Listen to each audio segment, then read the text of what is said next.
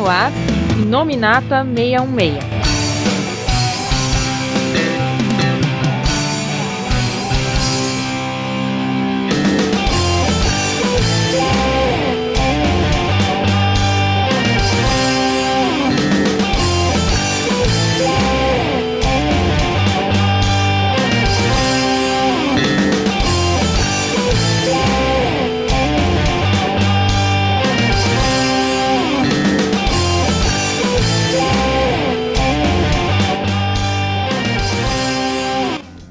Olá, pessoal, estamos começando aqui mais um Iluminata 66. Eu sou o Coveiro e olha só, nesse podcast ninguém pode reclamar dessa adaptação fidelíssima de Invasão Secreta, porque é igualzinho, né? Tem um potencial muito bom, uma execução que vai piorando a cada página, a cada capítulo e o final meio bosta. Então ninguém pode reclamar dessa adaptação fiel Oi, aqui é o Felga e acho que tá na hora do Kevin Feige só voltar a fazer só cinema, hein?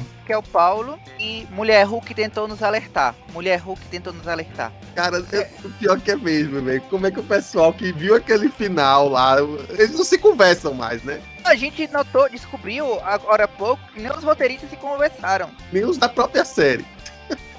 e aqui temos dois convidados pessoal, eu sou o dono, presta atenção que até o podcast alguém vai se revelar como Screw aqui. Tava ótima essa parte quando era dos quadrinhos do, daquele Road to Secret Invasion, né? Tava toda aquela tensão e tal. Bom, eu espero que quando se revelar, quem se revelar Screw aí, né? Ganhe o CGI pelo menos bonzinho aí. Aqui é o João e para falar de uma série que foi pegou o Nick Fury do nada e colocou ele em lugar nenhum. Colocou ele no vazio do espaço, pelo menos no final, né? Vamos ver se o potencial que ele vai ter para o, próximo projeto aí da Marvel Studios, pelo menos é, é, é bom. Bom, pessoal, estamos aqui no, no nosso podcast para falar sobre a série da Invasão Secreta. Vale ressaltar que um dos nossos primeiros podcasts, quando não tinha nem essa turma aqui, eu não sei se o Felgo estava nele, mas a gente gravou um rapidão, né? Um, um, uma coletânea de mega sagas que a gente tinha quando a gente começou o nosso Inominata meio meia, e a gente falou um pouco sobre invasão secreta na época.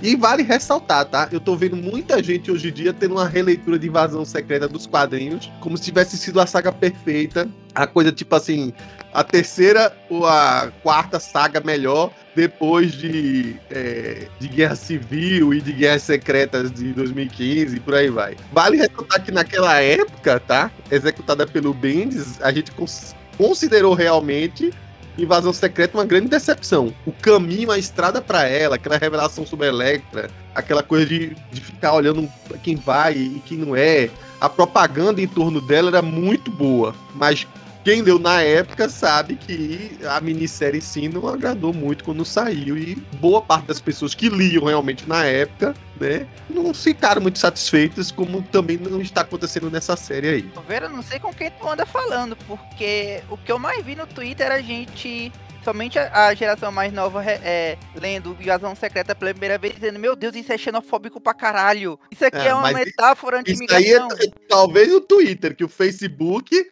eu só vejo o pessoal reclamando: Ah, estragaram a Invasão Secreta, não sei quantos personagens e heróis, e não sei o que, não só botaram um personagem com poderes e por aí vai. Essa foi a reclamação geral, pelo menos do Facebook. Twitter tem outro, outra vibe, realmente. Eu realmente, de fato, eu não lembro se eu participei, mas eu lembro desse podcast, né? Que a gente, que a gente falou de três ou quatro séries, né? Mas eu não lembro realmente se eu participei Na agora. Na verdade, é, eu escutei recentemente e era um Screw disfarçado de você, Felga. Ah, é? Ah, então.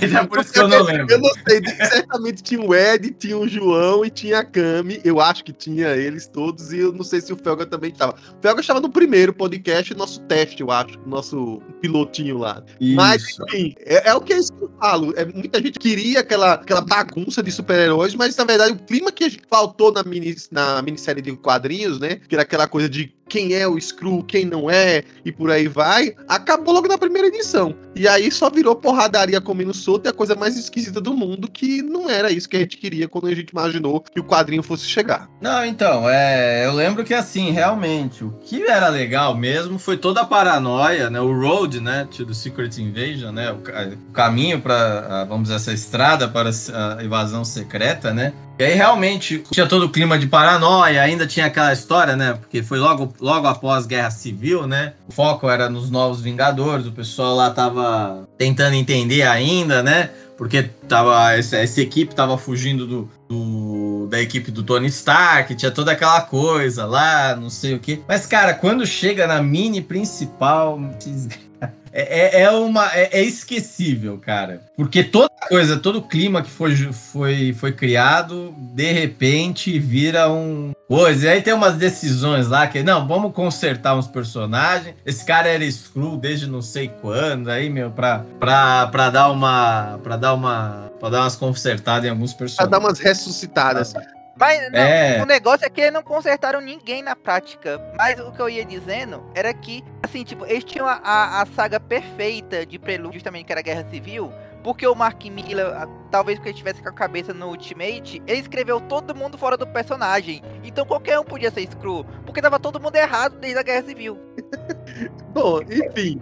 É esse, é esse clima que a gente tinha e, é, na verdade, o que, eu- o que eu sinto, né? É que a série, mesmo não tendo todos os super-heróis da face da Terra ali, e sendo uma série só focada na espionagem, nos espiões mundiais, parecia que ia ir, ir nesse caminho e talvez salvasse a- a, o que a gente faltou, né, na, na- nos quadrinhos. Tanto que teve uma minissérie de quadrinhos mais recente com a Maria Hill e com o Nick Fury, que tentou puxar por esse clima. Foi bem sucedida também, mas eu acho que o caminho era esse. É, Dona Van e, e- João, vocês querem falar um pouco antes da gente entrar na minissérie sobre os quadrinhos, a expectativa que você tinha na época, se vocês leram acompanhando realmente na época? Eu não acompanhei na, na, na época. Eu sempre fui mais leitor de, de X-Men, então fiquei meio de fora. Eu acabava lendo algumas coisas, ou comentando com vocês na época de. Não lembro se era no Orkut, se era no Facebook, mas enfim. E ficava sabendo algumas coisas assim por fora, mas não, não acompanhei, então não, não tenho como comparar com a HQ agora. Mas você eu... leu depois. Não, não, nem, nem li depois, na verdade. Eu, eu acabo acompanhando, assim, lendo lá o site e vendo o que aconteceu, vendo o que vocês comentam por aí. Mas é, realmente eu acabei não, não lendo. Mas eu, pelo que vocês comentaram agora, eu, eu imagino que, como na época o pessoal ficou decepcionado, só que a- agora a série veio e decepcionou mais uma vez, aí o pessoal relê a, a, a HQ e fala, não, a HQ é que era boa. Mas porque apareceu talvez alguma coisa pior, mais recente, que foi a série. Imagino que é essa a sensação do pessoal que leu na época, né? Eu não cheguei a acompanhar na época. Na verdade, eu era bem, bem criança na época, não, não cheguei a acompanhar. Eu Ah, fui João, ler só alguns. João, pelo amor de Deus, a gente tá, não tá tão velho de bengala assim.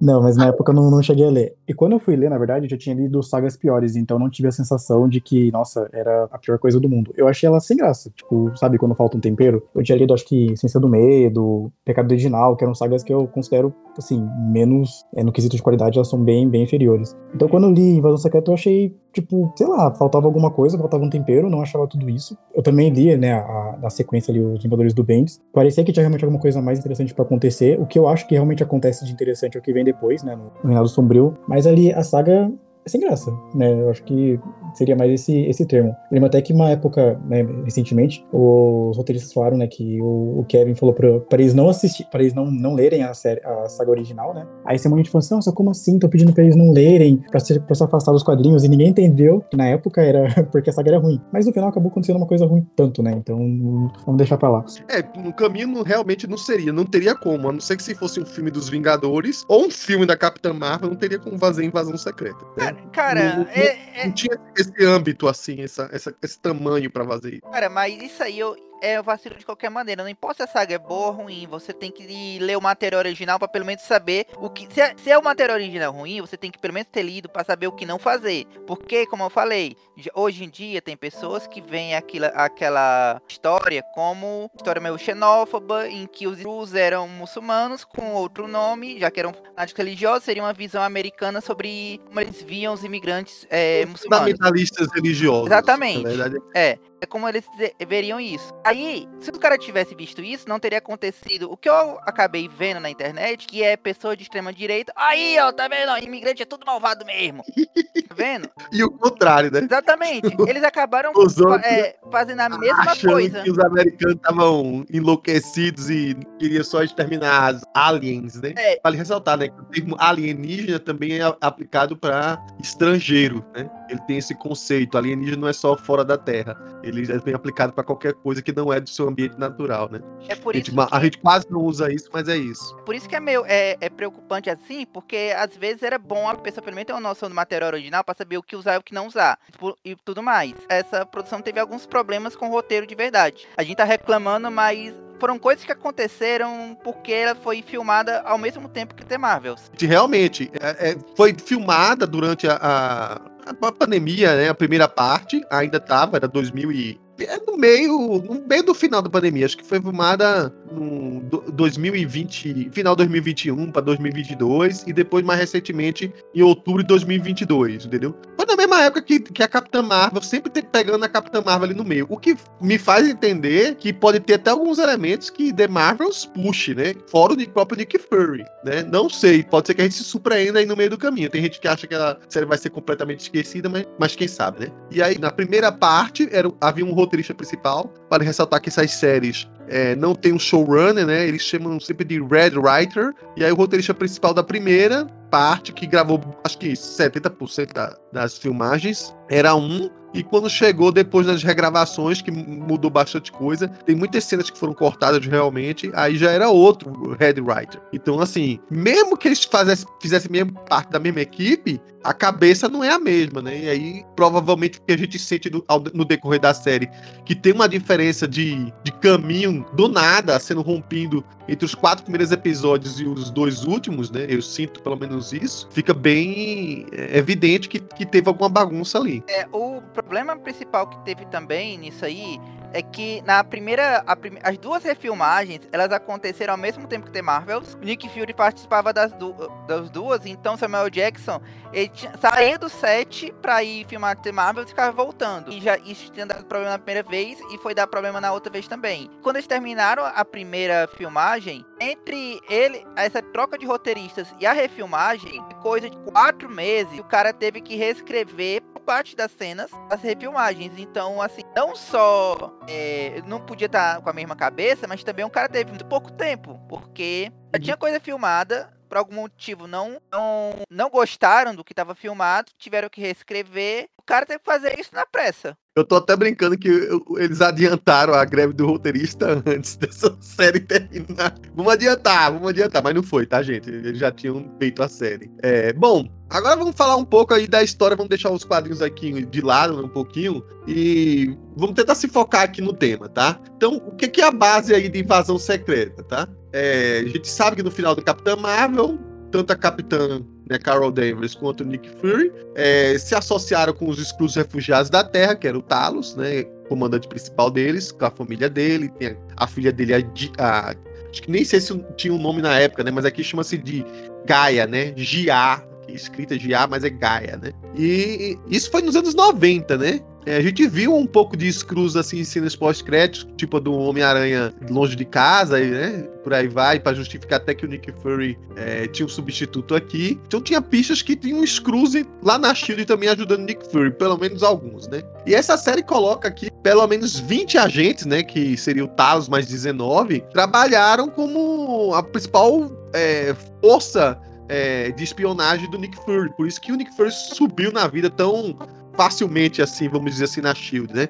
Aí muita gente ainda coloca que isso tá desprestigiando o mérito do Nick Fury. De jeito nenhum, cara. É um cara que tinha a mente, que tinha a visão de saber usar as oportunidades. Não quer dizer que ele era um, um- um cara incapaz e que quem fez tudo foi os Skrulls. Na verdade, ele estava usando aquela ferramenta lá, vamos dizer assim, enfim, abusando até, né, digamos assim, pra é, é, conseguir, é, digamos assim, prever né, várias coisas, vários acontecimentos, vários ataques é, porque tinha gente filtrada em todo mundo, né? E que podia mudar de rosto facilmente e que nunca seria pego. Na verdade, assim, é, somente recentemente, né, com essa série, é que foi colocado à tona que existe de fato os escuros, né? Alguns a gente até vê, né, que alguns âmbitos assim do governo, é, na forma principalmente do, do Rhodes, ou daquele que a gente achava que era o Rhodes, diz que tem arquivos do militares americanos que mostram que eles tinham um certo conhecimento. Então era, era, era escondido, mas não tão completamente escondido da inteligência americana ou de outros países. Mas, mas convenhamos que é verdade. O Nick Fury, ele se escorou completamente do cruz se a gente for considerar só a cronologia do MCU. Até porque dá até pra notar que ele não fez bem em boa parte do- das outras crises. E a grande ideia dele, a única, a única boa e grande ideia dele que não dependeu dos é, era os Vingadores, na prática. Ou seja, o negócio dele é sempre ter um, um verdinho por perto pra ajudar. E aí, mediante essa promessa, Essa promessa de encontrar um planeta pra eles, né? que aí, vamos lá, são o quê? Uns 30 anos, é? 30, mais de 30 anos, né? Não sei quando é que foi Capitã Marvel, 95, 97, 92. sei lá. Mas, é, então pronto, mais de 30. E aí o que acontece? É, é, eles cansaram de esperar, né? E vale ressaltar que o CM agora tá lá pra 2025, 2026. E aí, um entre eles, vamos dizer assim, é, meio que fez uma insurreição. Provavelmente, não sei se ele foi o primeiro, mas já havia esse, esse montinho acontecendo há algum tempo, já que isso antecede o primeiro sumiço do Nick Fury, que seria o sumiço é, durante o ultimato, né? É, do blip, que ele foi blipado. E depois, mesmo depois que ele voltou, Nick Fury que voltou meio que descrente. Talvez porque a SHIELD não existe mais e por aí vai. Ele virou que meio um, que um eremita lá de, do espaço, numa base da Saber, né? Agora a gente sabe que é da Saber, mais uma sigla criada aí derivada da SHIELD, né? Ignoraram aí a espada, né? Que é conhecida pelos quadrinhos, que aí talvez sirva pra outra coisa. E aí criaram essa Saber que até então ninguém sabe o significado das letrinhas. E aí esses Skrulls criaram uma nova colônia que tá reunindo um monte. A gente sabe no decorrer da série que tem cerca de um milhão de Skrulls que saíram dos seus refúgios para ir pra Terra. Não necessariamente eles estão nessa, nessa, nessa colônia, né, que é chamada Nova Skrullos, que vale ressaltar, eles sempre ficam em regiões onde tem muita radioatividade, porque eles não, não são afetados, mas os humanos são. Então é uma maneira de se proteger. E aí, é, essa organização, essa, essa resistência Skrull, como eles chamam, né? Já ao longo do tempo tem colocado infiltrados em vários pontos de comando, né? E a gente vê em um determinado momento que existe um tal de um conselho que o, o Talos não faz mais parte e que boa parte daquelas pessoas daqueles, daquele conselho são pessoas de grande gabarito, né? Tipo a primeira-ministra da Inglaterra, um âncora da FX, FXN, né? Pra não dizer que é a Fox News, um bi- bilionário japonês ou é chinês, eu não me lembro agora. Pessoas ali de, de grande poder fizeram uma cabala ali, né? E ali eles vão traçando o destino da, da espécie, mas ao mesmo tempo entra um cara que é o Gravik, né? E que aí ele quer, digamos assim, impor uma, uma ação mais de guerra, né? Esse é o plot principal aí da série e que vai dar um climão, né? Com várias cenas ali, pelo menos inicialmente, né? Mostrando o potencial que a série teria, né? De quem é que é ou não é Skrull é, nesse caminho aí, nessa no mundo no mundo de 2025 do UCM, né? 2025, 2026, por aí vai. A ideia em si, o conceito, ele é interessante, né? Desde, o, desde quando ela estava nos quadrinhos, depois que ela passou pra animação lá, que, que eu acho que é a invasão secreta definitiva, até aqui, eu acho que a- as peças em si, a ideia, ela é bem montada, eu acho que o primeiro episódio,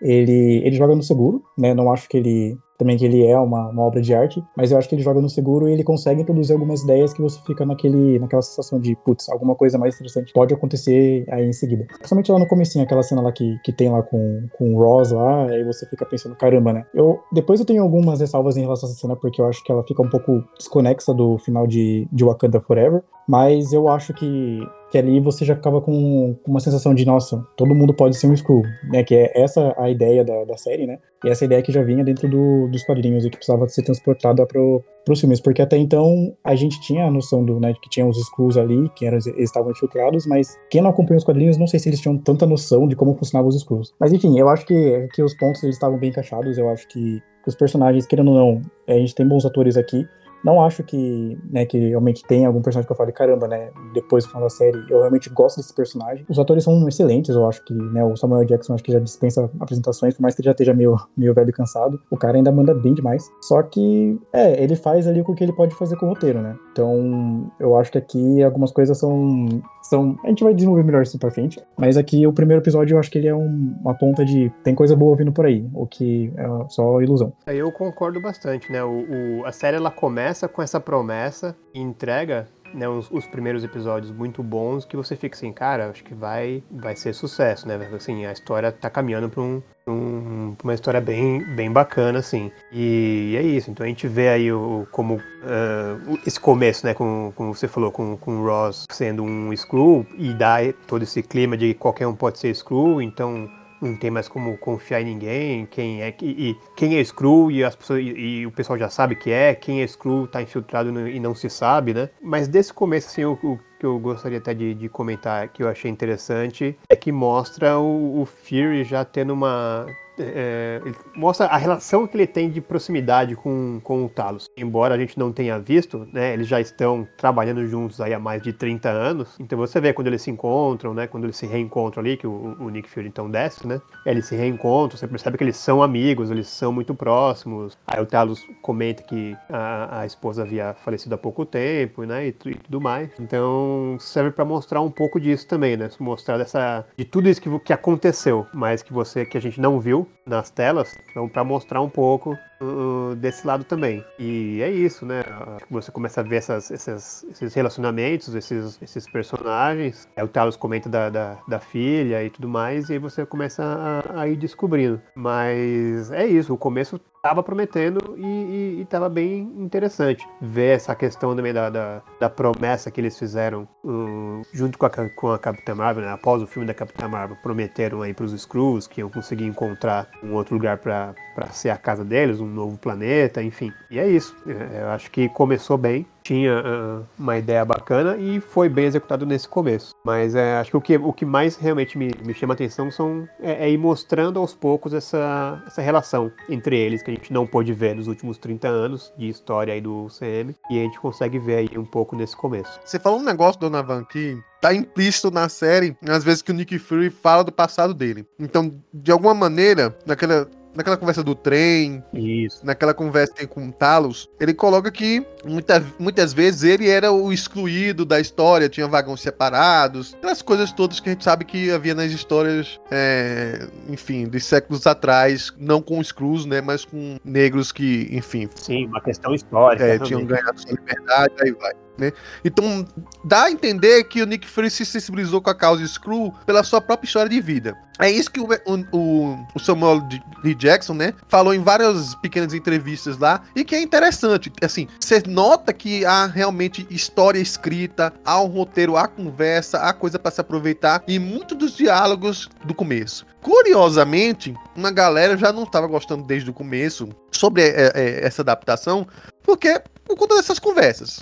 Sejamos sinceros que não é o perfil dessa galera que quer ver porrada, bomba, energia, é, garra e por aí vai, entendeu? Eu até comentei com os meninos assim que quem gostou muito do começo odiou o final. E quem não tava gostando da série no começo, ainda tem a cara de pau de dizer, pelo menos aquilo lá que a gente vai discutir lá no final foi bom, pelo menos teve isso no final. Não, então assim, não dá pra agradar todos ali mesmo, sabe? É, então, mas é, ele começa com esses diálogos, com essas conversas, essa revelação de história, de, né, de toda essa, essa questão da relação, de, de, como ele se sensibilizou com a causa Screw, não, eu vou ajudar e tamo junto e tal. E, e, é, e, é, e, é, é boa é, essa relação, é interessante ver como tudo foi desenvolvendo. É, e até quando eles brigam, né? Você vê que em momento eles estão brigando, assim, aquela briga quase de irmão. Que aí depois o Nick Fury fica assim, pô, peguei pesado, vou lá falar. Que eles falam assim, ó, vocês têm me usado, e não levou crédito nenhum, é só o grande Nick Fury que tem levado crédito a vida toda aí, como é que fica, é. né? Então, assim, tanto nas partes que eles dividem, assim, uma relação amor, amor,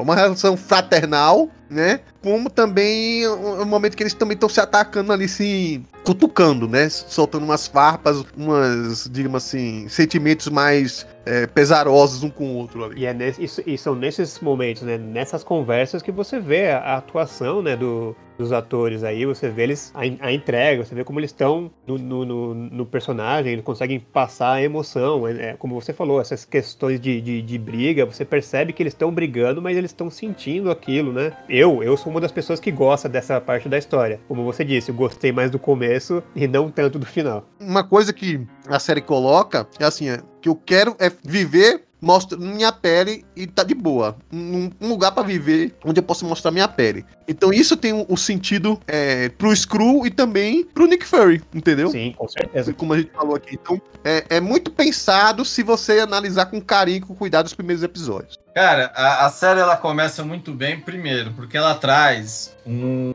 um espião, né? Completamente fora do, vamos dizer assim, um soldado cansado, certo? Esse papo aí de não, é masculado, não sei, não, não. O objetivo era, depois do blip, mostrar um soldado cansado, ou seja, alguém que tá de saco cheio de guerra. Ah, tá... Deixa eu justificar aí o que o, o Felga acabou de falar, senão vai ficar à toa. Quem tá ouvindo esse podcast e não tá no, no Facebook, que é o, o oposto do Twitter, muita gente reclamou porque estavam. É, aquela galera meio doida, meio Red Pill, né? Ah, estão desprestigiando um grande Nick Fury, como se ele tivesse sido o super soldado do UCM, né? E ele tá ficando emasculado em pro, em prol das personagens femininas. Enfim, os emasculados, sojados, sempre por aí vai. Então, assim, gente, é, vale ressaltar, tá? O que a única coisa que não, não tem sentido nenhum essa reclamação aí, porque ninguém tá dizendo que o Nick Fury tá é, afeminado por aí vai, ou não tá macho alfa. Ele tá velho, como colocou o Felga. Então você pode reclamar até de etarismo. Ou seja, tá reclamando de que mais uma vez as séries, séries, filmes, né? Se a gente colocar Indiana Jones, colocar qual é o outro Paulo mais recente aí nesse, nesse, nessa Quem é o vibe? do Harrison Ford? O- os Batman da vida.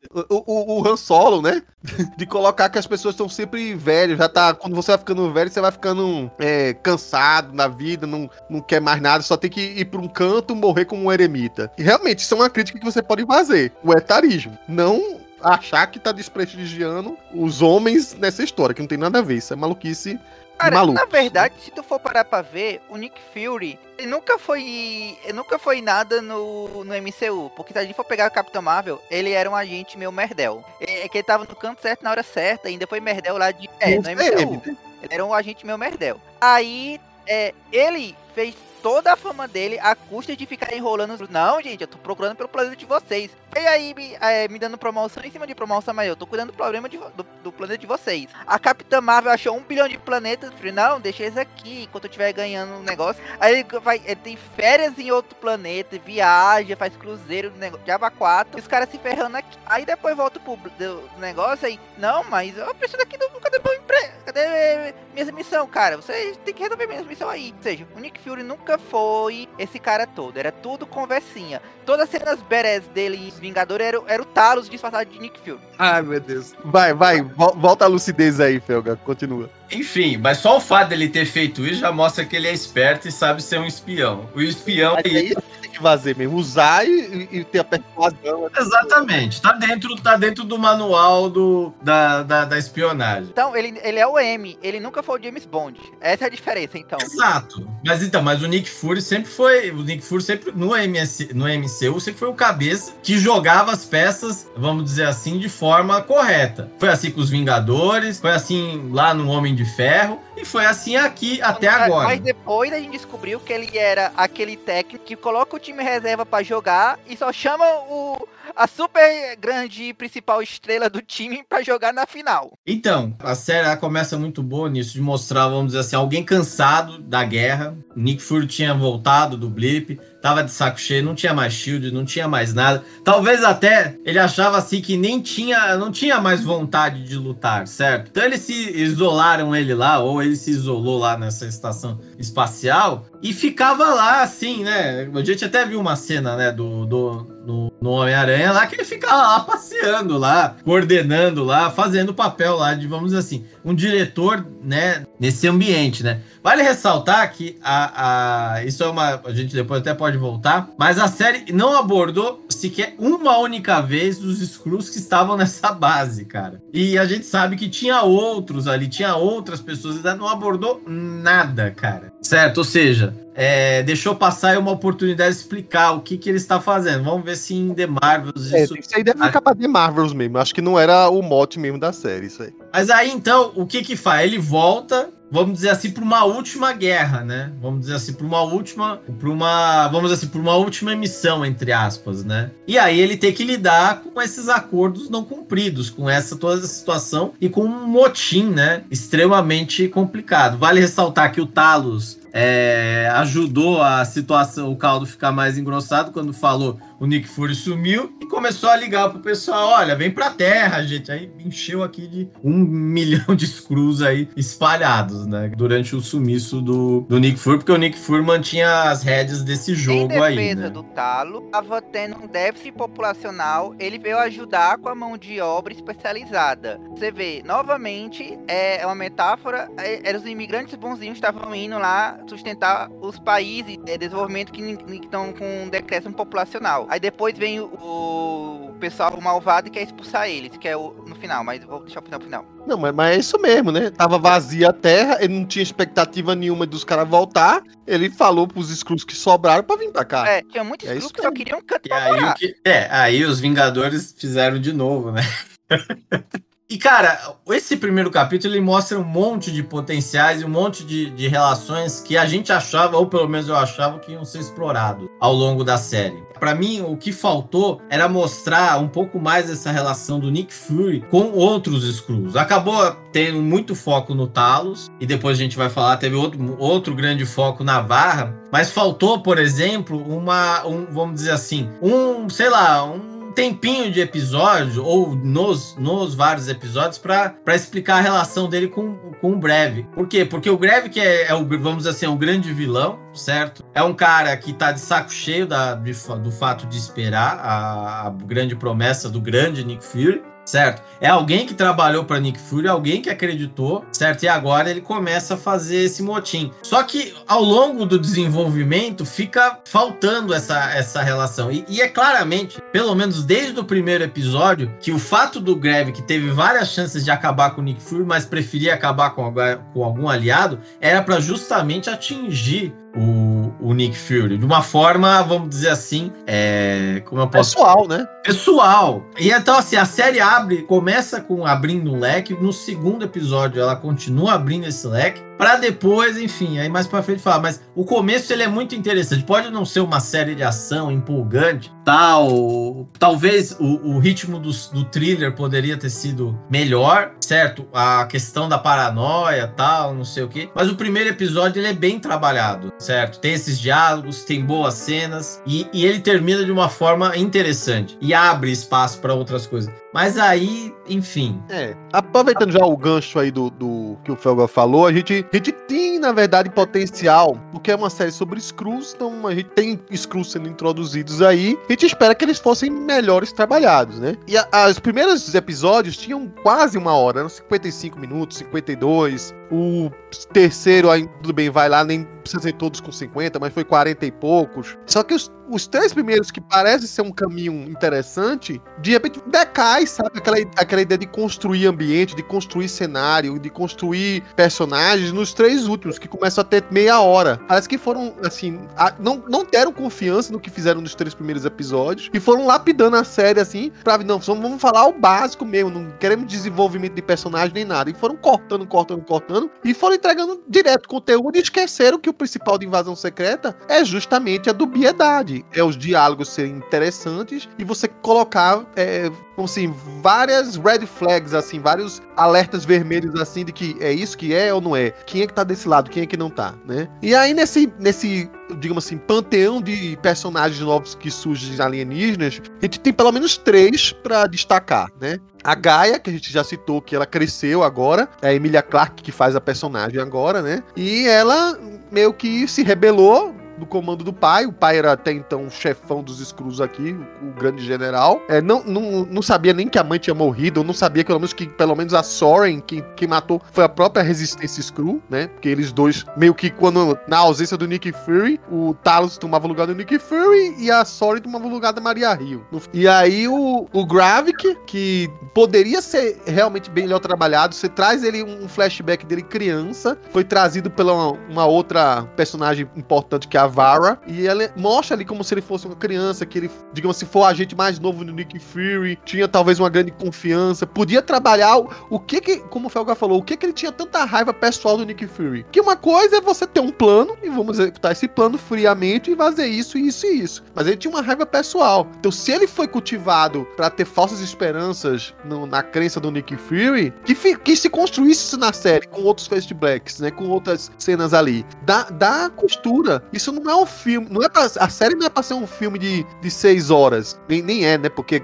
diminui em cada capítulo de quatro horas. A série é para você fazer cada capítulo um conteúdo meio que fechadinho, como no começo estava. E aí não se constrói isso, aí começa a gente a achar que é um negócio bem trabalhado e começa a fazer um monte de teorias malucas. Tinha gente que achava que o Talos tinha copiado a, a, a face, né, do filho talvez que tenha morrido do Nick Fury, ou que ele tenha se, sido adotado pelo Nick Fury por, em certo momento, e aí teve um desgosto pessoal, mas nada disso foi colocado. E aí começa a colocar um, umas construções minhas malucas, tipo, olha, o Graphic, é, ele gosta muito de açúcar, então toda cena mostra ele botando um monte de açúcar no café. Então, gasta tempo para isso e não gasta tempo pra construir o personagem com coisas que interessam. E essa coisa do açúcar nem, nem, nem serve pra nada, porque poderia ser uma dica pra mostrar que ele era, sei lá, a gente tem uma suspeita mais pra frente de que tal personagem era ele disfarçado porque tava botando açúcar. Mas nem isso. Ficou meio à toa, meio perdido. E aí a outra personagem é a Vara, que é uma, uma grande surpresa pra gente, que seria a esposa do Nick Fury. E até então a gente achava que era uma brincadeira de Capitão América Soldado Invernal, né? Que dizia que o Nick Fury tinha brigado com a esposa, por isso que ele tinha a cópia da chave do apartamento do Capitão América lá, né? Só que, então, digamos assim, seria verdade, né? É, essa piada. E a Vara é uma Screw, uma das primeiras que chegou. Ela funcionou como uma agente também lá do Nick Fury e conta que ela é, a, resolveu tomar o corpo de uma mulher que ela é, achou, sei lá, que seria interessante o perfil, mas também deu a entender que ela escolheu exatamente aquela mulher, né? Que seria a Priscilla Davis, uma médica, né? Que supostamente pelos quadros que tinha na casa dela e por aí vai, estudava o super gênio humano. Vai saber o que que isso era. Um easter egg, talvez, né? Para o futuro. E aí tem até uma relação interessante entre esses personagens. Até o terceiro episódio é, é uma grande surpresa ela tá lá. Fica aquela dubiedade que ela serve ao grave, que serve, serve ao Nick Fury. Mas já que é uma, uma, uma série sobre super espiões, podia ter colocado desde o começo a, a Vara como aquela personagem que ela tivesse dúbia até o final, entendeu? Transformar aquilo numa coisa muito melhor. Mas também não foi. Ficou simplista pro final. Como eu falei, potencialmente muitas coisas que foram notadas no começo, vários tijolinhos, acabaram não seguindo, né? É, bom, eu achei interessante mostrar também, né, essa, essa questão do, do Nick Fury mostrar que ele tem uma esposa e que não era uma pessoa qualquer, não era, não era nenhuma pessoa, né? Era uma Screw. Gostei, achei legal. É, dá um pouco mais de de humanidade, assim, pro, pro personagem, vamos dizer, né? Mostra uh, esse lado pessoal. Assim como foi semelhante quando a gente descobre que o Gavião Arqueiro também tinha uma família, porque até então ninguém sabia, ninguém falava nada, e de repente ele aparece com uma família completa. Então foi algo, acho que para mim foi uma sensação semelhante, né? Depois de tanto tempo, com tanta coisa que aconteceu, e aí aparece Nick Fury indo para casa e não só isso, né? Tem uma casa, tem uma esposa, enfim, tem alguém ali. Então eu achei que foi interessante, mas é o que você falou, eu também gostaria que tivesse tido um pouco mais de mistério até bem perto do final. Acho que para quase todos, né? Para quase todos os personagens é, seria mais interessante, eu acredito, né? A gente ficar uh, com essa expectativa de quem é Screw, quem não é, ou isso que você falou agora do, do açúcar, do, do, do. Poderia ser uma dica interessante, mostrar ele sempre comendo comendo um monte de açúcar, e aí do nada aparece alguém que também come um monte de açúcar, e você fica, putz, será que é? Ele tá ali escondido, mas enfim, é, concordo, foi um detalhe usado. É um detalhe que tomou tempo de tela e não serviu para nada, na verdade. Só para falar que, ah, ele gosta de açúcar. E quem mais? A Gaia. É, eu achei estranho porque parece que ela começa com um papel pequeno e aí você fica assim pensando, né? Pô, é, trouxeram a Emilia Clarke para fazer um papel, não é possível que vai ser algo simples assim, né? Então você fica esperando que vai acontecer algo também super é, inesperado ali, né? Você fica esperando que vai acontecer alguma coisa super interessante ali com ela e na verdade eu não, não acho que foi.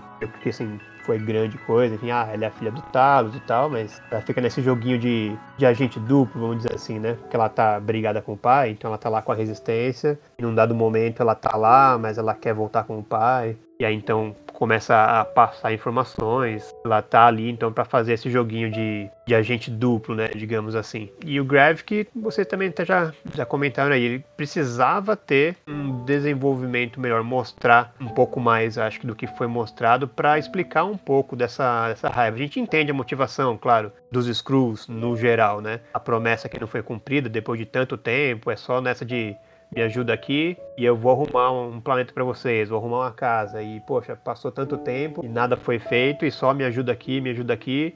Assim, no geral, a gente entende a motivação dos Skrulls, né? Como um grupo, né? Como, como um povo. Mas a motivação uh, do Gravik, você vê que ela é pessoal, mas não fica muito explícita.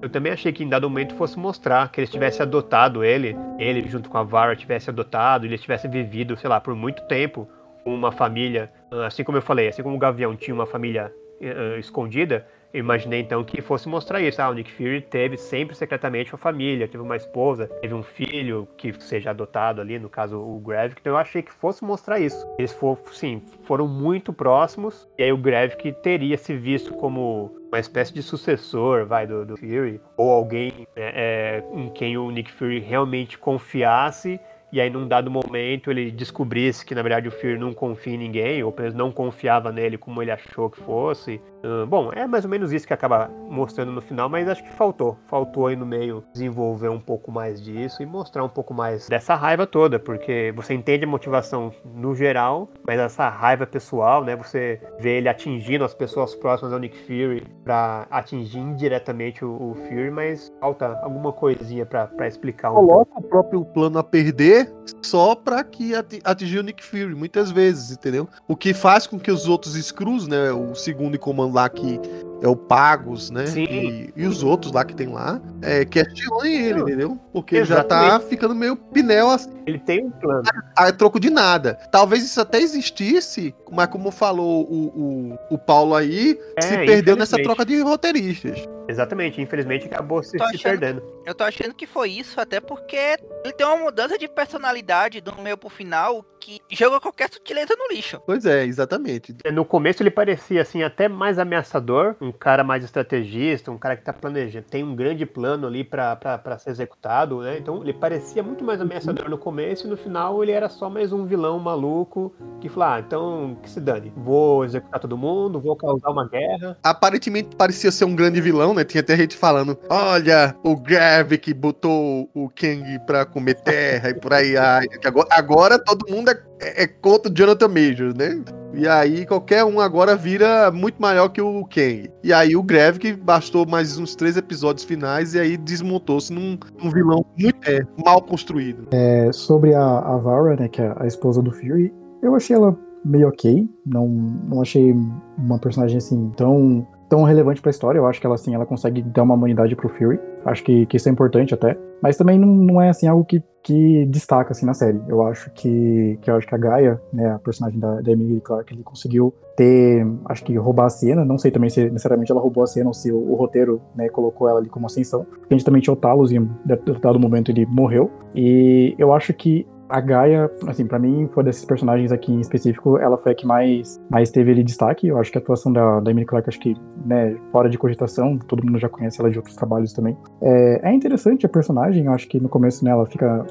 É, eu acho me acha um pouco previsível, inclusive, né? O roteiro você sabe que é, ela começa ali no lado X, mas ela vai pro lado Y, determinado ponto da série. Então fica naquela. Que nem ela, ela chega no começo, ela salva lá, não salva, ela resgata um cara lá do escuro que vem pro, pro abrigo junto com eles. Só que você sabe aquele momento que, que eles começam a, a ver o, o Kravik ali, você sabe que aquele carinha, em dado momento, ele simplesmente vai, vai se virar contra o, o Kravik. Então eu acho algumas coisas um pouco previsíveis, sabe? Você sabe que existe o lado A lado B. Existe o lado dos bonzinhos e o lado dos ruins. Então você sabe quem tá do lado de cada lado. Não, não existe nada muito uau, assim, grandioso, né? Que nem falta um pouco mais de espionagem, um pouco mais de sutileza. É, ficou realmente um pouco raso nisso daí. Em relação ao, ao Kravik, eu acho que é ruim. Eu não gostei, acho ele meio sem carisma também. É meio raso também. As, as justificativas dele são um pouco estranhas, porque, tipo, ah, é, ai, vamos destruir aqui os humanos porque eles sempre se destroem. Meu, essa justificativa, assim, essa, esse discurso, ele é muito genérico hoje em dia. Eu acho que não, não convence mais. Você vai destruir o mundo inteiro, você vai pegar pessoas que, sei lá, 1% da população que realmente destrói o mundo, que essas pessoas, né, os corruptos, os, os governantes ali, e você matar, sei lá, uma mãe com uma criança no meio da rua, sabe? Não faz sentido nenhum. Então, eu acho ele muito, muito raso. Assim, e parando pra, pra, pensar ainda, é mais bizarro ainda quando você vai além. Tipo, por que, que ele julga tanto o Fury, sendo que além do. Você tinha o Fury, você tinha Denver. Quem que consegue voar? Quem que consegue procurar outros planetas? Quem que tava viajando por 30 anos, saiu da Terra para procurar o planeta pros escuros e não fez nada, sabe? Então eu acho isso um pouco, um pouco bizarro. Eu entendo a raiva dele de que eles foram realmente usados, entendo isso daí, ok. Mas, meu, quem que tem naves? Quem que pegou as naves e foi pra Terra? Meu, os escuros eles têm naves, eles conseguem viajar por outro planeta. Por que eles ficaram tão focados em depender necessariamente do Fury, sabe? Inclusive, depois até um, uma, uma fala ali do Talos com a, com a Gaia que fica até um pouco vergonha alheia, tipo, ah, não, nós precisamos demonstrar para as pessoas aqui que nós somos bons. Aí ela pra cara dele e fala, cara, por que você tá falando isso, sabe? Então fica muito esquisito. Por que, que os Skrulls estão na Terra? O que, que eles estão fazendo lá? Por que Meu, tem trocentos planetas ali. Tem, sei lá, eles já não. Eles não têm uma, uma resistência maior, será que eles não conseguem viver outros, outros lugares porque eles têm imunidade à radiação? Por que, que eles não estão em outros planetas, sabe? Por que, que, sei lá, o planeta lá que o, que o Thanos é, morava, planeta que não sei quem morava. Meu, eles estão ali na Terra porque, sabe, tipo, quem que tem nave espacial pra, pra voar? O Fury ou eles? Então fica muito estranho isso daí. Então eu não me sinto convencido pelo vilão, eu acho que desde o começo é estranho. Ele pega, junta lá o conselho, ele faz todos eles se renderem a ele, aí no final isso não serve pra nada. Porque, ah, agora eu sou novo geral, general aqui dos escudos. Meu, isso não serve pra nada na série. Depois você vai ver, pra que, que servia isso? Nada. Aí tem uma lá que, ah, fala assim, eu não me render a você. Ah, tá bom, então pode ir embora foda-se, ninguém liga pra isso, sabe? Ela pega, sai e não serve pra nada na história. Então são. Fica estranho a, a, personalidade dele, eu não sei muito bem qual é a motivação dele. Aí no final fica mais esquisito ainda. Enfim, é, é realmente um, um, vilão aqui que, que me deixou com raiva do começo ao fim. Eu não senti no momento assim que, eu, que ele realmente era assim, um alvo, assim. Eu achava que ele tava talvez trabalhando pra alguma coisa um pouco maior, mas no final realmente era aquilo que ele parecia. Quando você achava que alguém era um Screw, spoiler, ele não era Screw, ele era realmente aquela pessoa falando aquela coisa. Então ficou faltando isso, sabe? É, exatamente. Esse clima aí foi o que acho que mais deixou a desejar. E por isso que eu zoei no começo dizendo que meio que seguiu o caminho da minissérie principal lá dos quadrinhos. Mas você tá, assim, mais ou menos assim, coerente com o que tá falando. Existe, claro, muitas explicações que faltam para saber porque os Skrulls estão na Terra, é, ainda escondidos depois de todos esses anos. Mas assim, meio que em Capitã Marvel dá a entender, e não, nunca ficou claro quando acabou e se acabou a Guerra Kree-Skrull, que eles eram perseguidos como se fosse a gentalha do universo vamos dizer assim. Os Cris parecem ser sempre potencialmente muito mais bem armados, muito mais dominantes, muito mais espalhados. Eles estão em outros planetas, inclusive Capitã Marvel, tirando, né? Planetas que são colônias e por aí vai. É um império completamente de expansão, o Kree, certo? Então, assim, pros Krees, os Skrulls até em Capitão Marvel, a gente não, como eu falei, não sabe quando acaba. Eles têm que procurar um local em que eles se realmente se escondam, em que eles se disfarcem por aí vai, entendeu? E é, promessa da Capitã Marvel é justamente mudar a chavezinha lá do Império Skrull, que a gente até hoje não sabe. Por isso que eu sinto um pouco de falta do Capitã Marvel 2 não ser sobre o final da Guerra Kree Skrull, se houve um final, entendeu? Contar o que, que aconteceu depois que ela voltou, como é que Ronan é, foi expulso, né? Que a gente sabe em Guardiões da Galáxia que Ronan já não é mais o, o Bambamão lá dos Krees, né? Então, assim, a gente não, não sabe qual a posição do, dos Skrulls. Então, talvez eles já ainda tenham que viver escondido por vários cantos da galáxia, porque realmente não tem um planeta em que os, que os Kree, digamos assim, não tem acesso e não É, vão lá é, matar que eles. negócio, porque... Mas, mas não fica um pouco, um pouco estranho? Não, porque se tu for parar pra pensar, o último planeta que os Kree invadiriam, o planeta de onde veio a Capitã Marvel. Que,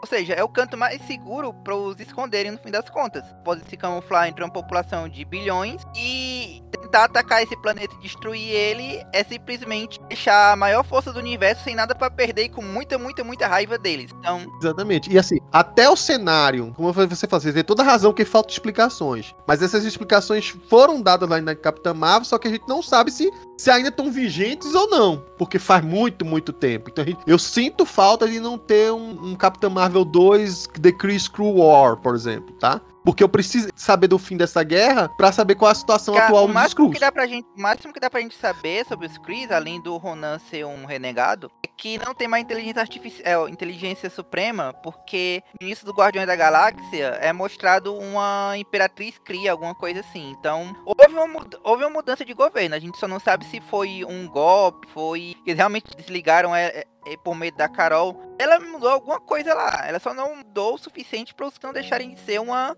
força a temer nível galáctico. Eu só, eu só acho estranho, porque assim, é, ficou faltando desenvolver isso daí, sabe? A série não, não explica isso, falta explicação, que nem o Coveiro ressaltou. Mas eu acho o mais bizarro é que assim, beleza, a Carol ela era realmente um perigo ali, mas meu, ela ficou fora da Terra, tipo, por 30 anos, sabe? Tipo, ela não tava na Terra. Então, não sei, não, não vejo tanta relevância pra isso cair, sabe? Então eu acho que realmente faltou explicação. Eu acho que, beleza, e essa explicação, eu acho que você conseguiu desenvolver a série, você conseguiu dar uma explicação muito melhor, porque, porque eu tive de, de, entendimento. Uma coisa que a série não teve, sabe? Não teve um diálogo. Meu, diálogo de 5 minutos que eles falando sobre isso, ó. Beleza, todo mundo aqui, todo mundo vem pra cá porque a gente tem medo, eles têm medo da, da Carol. Beleza, isso me convence. Mas não, não conta isso na série, sabe? Então isso não me convence pra mim, que eu acho que é muito o raso, problema muito todo é que a gente tem que admitir que ter colocado um personagem tão poderoso, mas tão poderoso no nível da Carol Danvers em 92, virou um elefante rosa no meio da sala. O, pro resto do MCU. Porque não tem como. Não tem como não. Não ficar sempre pensando o que é que a Carol tá fazendo que deixou o Thanos fazer isso. A gente viu até, tipo, só, só bastou o T'Challa virar o Star-Lord, ele acabou o Thanos. Por aí vai. Então, assim, muita coisa. que foi que ela andou fazendo nesse tempo todo? Ela deve ter um sério problema de déficit de atenção. Ah, ela ficar mudando de ideia o tempo todo. Não, é. Hou- Houve, na verdade, inclusive, inclusive eh, essa provocaçãozinha aí por parte do Rhodes em Ultimato, que a gente já sabe que não é o Rhodes, mas enfim, e que o Rhodes parecia até meio puto, né? Por que, que você tava fazendo em outros cantos? A gente até falou, eu e o Paulo, né? Esse é o Screw falando mais alto aí. Ali foi muito screw. Ele dá uma bronca na Carol. E aí ela fala, eu tava pa- patrulhando ou cuidando de salvando out- outros, outras galáxias, outros planetas. Então é óbvio que é uma desculpa que deram é, não é totalmente esfarrapada, mas é uma desculpa que precisava dar pra justamente justificar ela estar ausente e não resolver todos os problemas Mas- da Terra que ela podia resolver com um estalo. Opa, não, esse é o É, reassistir Ultimato imaginando o Rhodes como isso melhora tanto as falas dele, cara.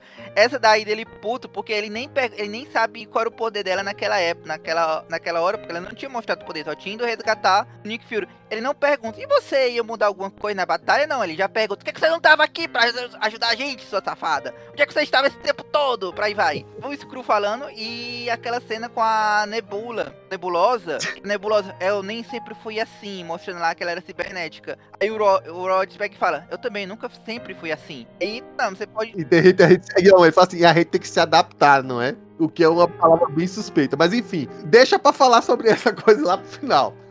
Então, assim, a outra coisa que eu queria falar, você tá totalmente certo de não ter as explicações e, e poderia ter mais falas, porque a série, de repente, os três últimos episódios, tava faltando pelo menos uns, pelo menos uns 20 minutos de cada, ou seja, tinha uma, uma hora a mais de conteúdo pra colocar e tornar essa série melhor, mais interessante, com mais é, é, argamassa, vamos dizer assim, pra deixar ela recheada e, e construir mais o universo é, da Terra pós, pós blip, né? Pós os cinco anos do blip e pós é, a chegada dos Skrulls e por aí vai. Não teve. A outra coisa que você também falou que é muito interessante é você em determinado momento falou que a gente já sabe que é um lado dos bonzinhos e o lado dos malzinhos. Só que tem um, um milhão de Skrulls e eles nem todos estão lá na nova Skrulls. Tem Skrulls que estão aí vivendo a vida deles normal e, e não foi aproveitado, é, digamos assim, os Skrulls que só querem um, um refúgio e não se importa de estar com a pele à mostra e tá vivendo. Então, assim, teria que esses outros Skrulls para aproveitar aí e construir mais. Faltou uma hora de série a mais aí,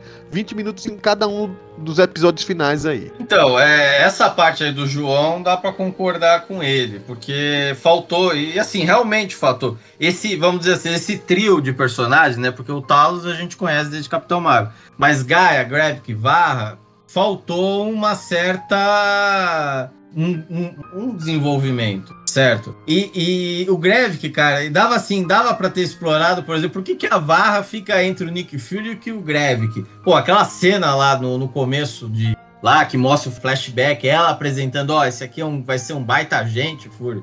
O cara veio aqui, ele tinha não sei quantos anos e arrasou, chegou na, na sobrevivência. O próprio Nick não queria, não queria, né, é, é, a princípio usá-lo, tal, porque era uma criança ainda, tal. E aí depois, cara, você também faltou, isso, talvez, é, desenvolver o relacionamento, principalmente na parte da infância e adolescência, da Gaia e do Gravik. Porque claramente a Gaia tava com greve por causa daqui, pô, e aquela cena inicial, ela, ela, né, quando ela, a Gaia, quando é criança, ainda olha pra ele, ele olha pra Cara, aquilo lá dava pra você fazer um desdobramento completo na, na série pra explicar a relação dos três, entendeu? Vale ressaltar, pô, a- as missões que o Gravik. Porque assim, o Gravik, ele era um vilão, vamos dizer assim, ele era pra ser o vilão tal, mas a motivação dele, cara, era muito mais do que é, é muito mais do que só a, a conquista da Terra, ou a destruição da humanidade. Não, o negócio dele era ódio com o Nick Fury. E Isso foi muito mal explorado, certo? O Gravik teve pelo menos três ou quatro oportunidades para matar o Nick Fury e preferiu, por exemplo, ou acertar, né? É, é o que a gente vai falar mais pra frente, que é a Mara Hill, ou Talos. A- essa briga era uma briga é, é pessoal, né?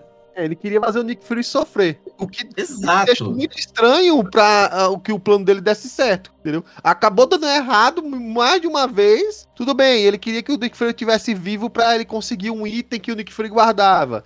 Mas ele podia fazer de outro jeito, né? E, na verdade, Não, mas- ele, ele nem precisaria fazer de outro jeito, porque ele tinha, na verdade, dois objetivos ali, né? Um que seria realmente botar os países um contra o outro, e o outro é conseguir lá o itemzinho escondido do Nick Fury, mas parece que ele queria as duas coisas e acabou se perdendo ali no objetivo final. Isso pode fazer parte da construção do personagem, certo? Isso aí, isso aí poderia ser uma forma interessante de trabalhar, mas o problema é não ser bem trabalhado isso. Sim, a execução foi horrível. Certo, certo. O- e, e assim, cara, como falou, de repente é, tem os três primeiros episódios, vai construindo, vai pondo as peças tal. Aí de repente fala assim: não, a gente tem que terminar, né? Aí começa, corta, sei lá, 20 minutos de cada episódio, e aí entra numa, numa, numa coisa assim, só, vamos dizer assim, não, precisamos resolver e tal. E todas essas relações, esse trio, né, a Gaia, a Greve Varra, é muito, acaba sendo, vamos dizer assim, muito mal explorado essas relações.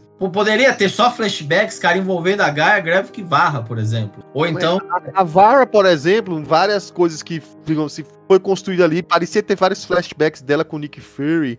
Podia falar mais, explorar mais dessa personagem que ela tomou, tomou o corpo dela, né? A, a doutora lá. Parecia ter um monte de easter egg na casa dela e só ficou nesses easter eggs, entendeu? É, tinha um lance interessantíssimo que ainda foi trabalhado, mas poderia ser muito mais. Mas em determinado momento a, a Gaia provoca ela, né? Porque ela tá toda hora usando aquela forma lá da Priscilla Davis. Ela questiona se ela acha que o Nick Fury é, ficaria com ela se não fosse por aquela forma. Aí já deixa a Vara meio puta da vida com a menina.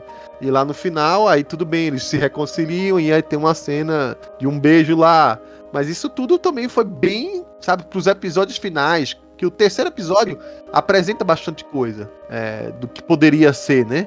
Mas o episódio finais deixa de trabalhar isso e fica muito corridão, sabe? Vamos ficar só nas cenas de ação, pouco, pouco diálogo e vamos resolver as temas principais de um jeito mais rápido que puder. Porque, sei lá, porque parece que é assim, né? A, o HD da Disney Mais tá com pouco espaço, né? A gente vai ter que tirar mais séries, vamos diminuir o tamanho dos episódios, vamos diminuir, né? Não, e a gente tá falando do- dos novos Skrulls, mas também ficou faltando trabalhar melhor a relação do Talos com Gravik e Gaia também, certo? Isso poderia ter sido melhor, é melhor desenvolvido. Como você falou, é uma série.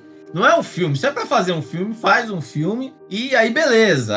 Aí você tem duas, Aí a três. dinâmica é outra, tudo bem. Se for passar um filme de três horas, aí eu entendo que tudo bem, foi desse jeito e acabou. Não dá pra E, trabalhar. e talvez, e talvez a proposta teria sido melhor trabalhada. Mas já que é uma série, e ela começa focando justamente nisso: em espionagem, e na paranoia. E nesse relacionamento entre, entre o Gravik e o Fury, o Gravik e a Gaia, a Gaia e o pai. E aí, no final das contas, o negócio, de repente, esquece que existe relacionamento pra Poderia desenvolver ter, e né? acabou, Mas né? pelo menos um episódio desses de, de 30 minutos só focado nessa relação entre eles, né?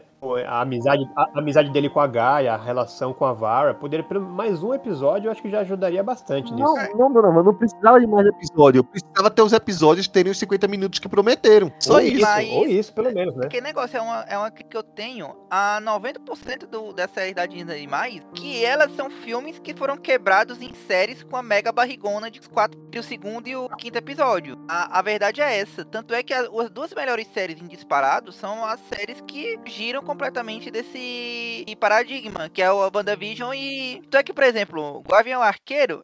Eu gosto, mas eu reconheço que é um, é, é um filme de Natal que foi é, colocado em forma de série, na prática. Todos os clichês possíveis e imagináveis, mas é um filme de Natal. Agora, Invasão Secreta, infelizmente, ela cai novamente nesse mesmo problema de ser um filme que quebraram numa série. E se tivessem tentado fazer algo na pegada do, do Endor, até eu tinha comentado com o Coveiro Felga mais cedo, que era 16 episódios, arcos pequenos, mostrando outros, outros núcleos de vez em quando. Até o, o Coveiro, acho que quando terminou a série, comentou: Cara, podia ter feito um arco só no estilo Meet the Screw, um daquele pessoal do Caça Screw e aí. É, Não, é isso que eu esperava. Se fosse episódico, sabe? Ó, vamos adaptar o Meet the Screws, que é sobre uma família típica americana. Feito, acho que tem uma série americana sobre isso, The Americans, né? Uma coisa assim. É The Americans, né? Dos espiões russos na, vivendo na América. É, aí faz, então, faz uma que é Meet the Screws, acho que foi inspirada nessa, inclusive. Sobre uma família Screw se passando ali,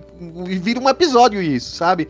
Aí faz outra sobre Kill Screw Crew, que é sobre um mano de, de Screw lá, meio renegado. Faz os episódios assim contando, e no meio vai contando as histórias principais. E talvez botasse lá o Nick Fury e Maria Hill tentando desmantelar essas coisas aos, Isso, por episódio. Seria melhor- interessante. E seria É, uma, uma isso série, melhoraria um filme. muito mais da gente ver o ponto de vista do só querem viver a vida deles. Os outros pontos de vista dos Screws que não sejam mega extremistas de um lado ou do outro, cara. Porque teve gente que, eu falei, os, os Facebookers da vida, os Red Pill, estavam tudo elogiando o presidente no final, porque da cabeça deles os Screws eram todos gráficos, praticamente. Desde Capitã Marvel, né? Existia esse grave problema. Estão canos de Screw bonzinhos e o Screw malvado.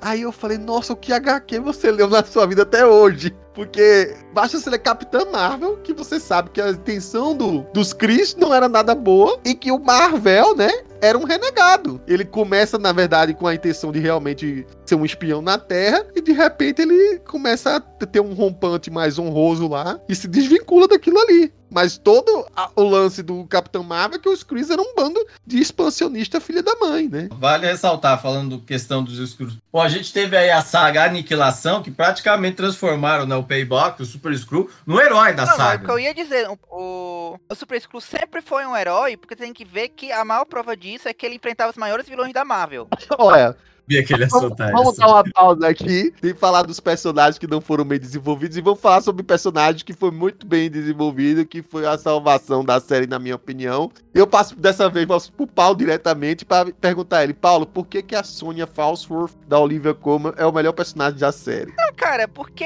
que é aquele estilo dela é uma, uma das melhores desenvolvidas. Realmente, e a Olivia Colman é uma atriz muito, muito, muito boa. Quem assistiu The Crown sabe disso. Então, é, eu não sei nem o que dizer nisso aí. É, é, ela- é o que vale assistir é as cenas dela. Inclusive, é uma das poucas cenas que tem violência sangue frio na, no MCU. Pesadíssima, pesadíssima. Ela, onde ela vai, ela causa, né? Eu concordo, eu acho que só acrescentando um pouco o Paulo, é sim a melhor personagem. Eu acho que de longe é a personagem que tem mais carisma também na série. Não, como eu falei, até eu gosto muito do Samuel Jackson, gosto muito do papel dele como, Nick- Fury, mas aqui eu acho que ele, não sei, não, o roteiro não favoreceu ele, mas ela que ela se destacou, ela é carismática, ela é engraçada, ela é irônica. Ela, enfim, é, ela é a personagem gostável aqui, ó. E, e ela é a única que pensa, sabe? Tipo, ela consegue, ela tem neurônios pra pensar, porque as outras pessoas, tipo, não conseguem, sei lá, ter diplomacia pra pensar, ou conseguem ligar o, o ponto do, do A até o B. Então acho que sim, aqui é, é o destaque da série. E realmente é a salvação. Até no momento depois que ela, que ela leva o Fury, ela pega, tenta lhe dar um, um rumo ao Fury ali.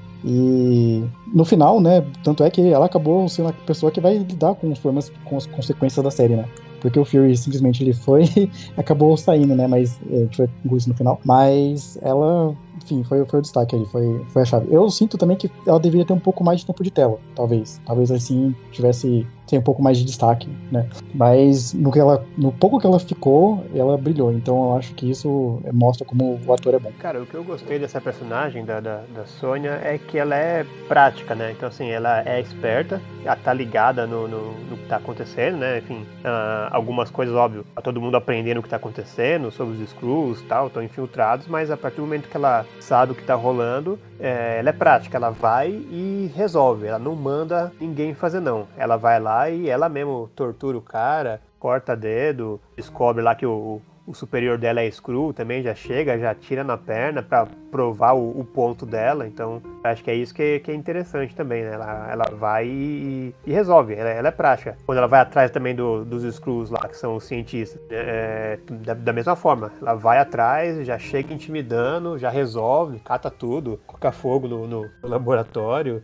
Enfim, eu acho que é, é- E sempre com um pouco de humor, né? Um pouco de sarcasmo. Eu acho que é isso que deixou esse personagem Na verdade, é um humor ácido. muito, Eu acho que é bastante. muito ácido. Eu acho que assim, a, sé- a série é meio Frankenstein, não só porque os três primeiros episódios é, é de um jeito e os três finais é de outro, é porque quando ela entra em cena, parece que muda de uma série americana e entra como se fosse uma série de Exato. humor inglês, assim, de tão laço que é. Aí depois ela sai de cena, volta ao que era. Mas essa parte é boa, essa mudança, E é legal, assim, é fora o que você falou, é um humor diferente, tom. é, é- é o tipo de coisa que você olha e antes de dar risada, você fica, caramba, o que, que ela fez? E depois você entende, pô, que bacana, aí dá risada e tal. Algumas pessoas vão dar risada de cara, mas enfim, é o que você falou, é um humor diferente. É uma coisa que te deixa pensando um pouco, nossa, mas ela fez isso mesmo? E, cara, é, foda, foi legal. Então, acho que isso é um, dos pontos mais interessantes nesse personagem. É, é isso, é essa questão da, da, da praticidade, dela chegar a fazer, e sempre com esse tom um pouco diferente. Bom, disparada é a melhor personagem mesmo. E acho que isso é o que segura bastante a, a série mesmo. Essa espiã do M6 aí, bem sarcástica, bem cáustico, né? Humor tal. E de fato, ela merecia mais tempo eh, de tela, mais tempo também trabalhando, né? Trabalhar também, talvez até, até trabalhar um pouco o passado, né? Dela, tal, ela, Nick Fury ali e tal. Pra explicar, né, essa, essa, esse jo esses jogos de espião, né? Porque dá a entender no começo que vai rolar, né? Uma, também ali um jogo de espionagem entre ela e o Fury, entre ela e o Fury, e, não, e acaba não desenvolvendo a, a coisa, né? É, tem uma intriga no começo, né? Porque o, o Fury implanta lá uma câmera escondida no- na coruja dela, né? Isso. E aí a gente a- é, dá a entender que vai ficar esse jogo entre eles dois, entendeu? Porque é, é, é tá, é onde entra os diálogos que era interessante, né? No começo fica aquela disputa entre eles, tipo assim, ah, você, eu não sei se você é, porque eu não sou capaz de identificar se a pessoa é um screw, mas sei identificar se a pessoa tá mentindo. Então tinha um roteirista por trás a- ali naqueles diálogos, montando uma costurazinha pra ser jogada mais pra frente, em alguma cena e por aí vai, até os três primeiros, né? Então, é, os diálogos deles no começo eram muito bons. No final, já tava achando meio esquisito, porque ela mesmo já tava meio pastelona. Não sei se vocês viram em determinado momento, no penúltimo, no último episódio, que o Fury fala assim: ah, mas então não, vai, não entrega pro, pro presidente, pro Rhodes, né, que era o secretário, né, a localização de novos Skrulls, não. Mas eu entreguei, por que eu não podia entregar? Porque ele é um Skrull! Ah, é? Eu nem percebi. Então ficou um negócio meio pastelãozinho assim no final. Mas assim, como ela é engraçada, deixa passar, né? Mas aí já não tá, já tava aquela coisa assim, ó, vamos terminar de qualquer jeito sem fazer nenhuma grande costura aí. E ela que no final das contas descobriu, né, a, a invasão, quem era o superior dela, que era Skrull, não sei o que e tal. Ela que desmontou, ajudou, né, a desmontar o, o plano, né? Sim. É, é, é onde a série, que acho que é o grande ponto positivo da série. O grande ponto negativo é ela não ter se também. Ela, ela foi até um pouco melhor desenvolvida, mas faltou desenvolvimento também, certo? Peca por causa disso. Querem fazer uma série, que, eh, vamos dizer assim, tentaram, foram encurtando a série, que já é curta, ao longo do, do coisa, e, e aí acabou se perdendo isso, né? A gente deixou de falar sobre algumas coisas impactantes. Tava falando, olha, é, da Maria Hill, que era uma personagem que foi realmente introduzida é, como se fosse uma personagem principal, que acabou enganando muitas pessoas, achando que ela ia ser a grande parceira do Nick Fury. Nesse ponto, os trailers enganaram muito bem, né? E aí teve aquela morte impactante no começo. Eu sei que era pra dar um drama é, particular pro Nick Fury. Houve uma grande discussão, deixa até Paulo depois falar, Tira fora se ali foi um Freed ou não. Então eu vou deixar para os outros falarem. Mas para quem não sabe o que é o Freed, é a tal da história que é, de ter matado uma, uma personagem feminina importante só e exclusivamente para ser um drama pessoal pro personagem principal, para ele se, se vingar mais futuramente dela só para isso. É inspirado naquela é, ao- ao termo, né? É inspirado naquela história lá do do Lanterna Verde do Kylo Ren, né? Em que a namorada foi esquartejada e foi parar na, na geladeira dele, né? E foi morta à toa. Então isso tem sido uma crítica constante nos quadrinhos, de ser um roteirismo meio safado e abusivo e, e meio machista até. E aí estavam questionando se era isso. Assim, eu- eu particularmente não acho que foi, porque era uma personagem de campo, era uma personagem que na verdade estava atuando, só acho que foi muito inicial, né? Mas talvez podia ter feito isso no meio da série, talvez, pra gente até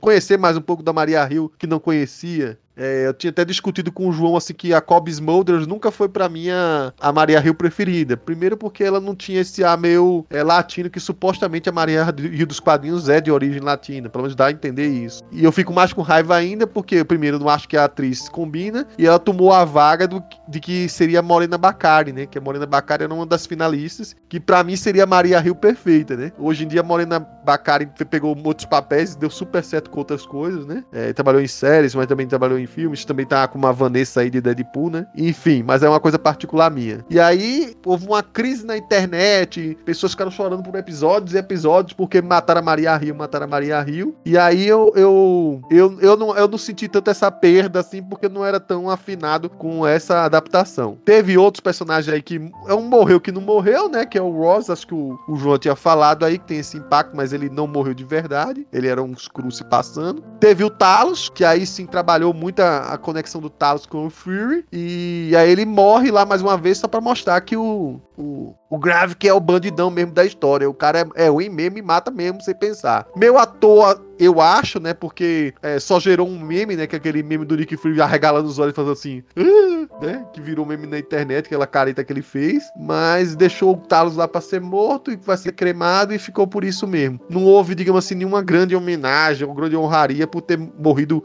um personagem que teve o impacto que ele teve ao longo das histórias, né? Porque até, por exemplo, a Gaia mesmo só pediu pra cremar o pai, ficou naquilo. Não, não, não teve assim. Pra construção que tava sendo feita, que a gente tava se amigando com o personagem, eu acho que o, assim como o, o espectador sentiu da Maria Rio, mais do que o, o Nick Fury ali, que podia ter demonstrado mais, também foi a mesma coisa com o Talos. O espectador acabou mais chorando mais do que com a, Gaia quando viu que o pai morreu, entendeu? Não sei se ela tinha ainda uma amargura com o pai. E aí tem também as falsas mortes também, que é o da Gaia, né? Que todo mundo fala assim, nossa, mas será que ia matar a Gaia mesmo? Não sei o que, logo de cara. Emilia Clarke ia morrer pra isso, né? Foi trabalhar na mapa pra morrer pra isso. Mas a gente sabe que não foi, foi é, um plot aí só pra mostrar que ela também seria uma potencial super screw aí, né? Então, querendo ou não, as reviravoltas que a série teria, aqueles ganchos finais de, olha só, o episódio tá terminando numa nota alta, o primeiro com a morte da Maria Rio, o terceiro com a suposta morte da Gaia, o quarto com a morte de verdade do Talos. Então, assim, teve essas notas altas que tem muita gente questionando a validade disso ou não. Então, enfim, João, o que é que você achou aí dessas, dessas, esses assassinatos em massa aí, ou quase assassinato?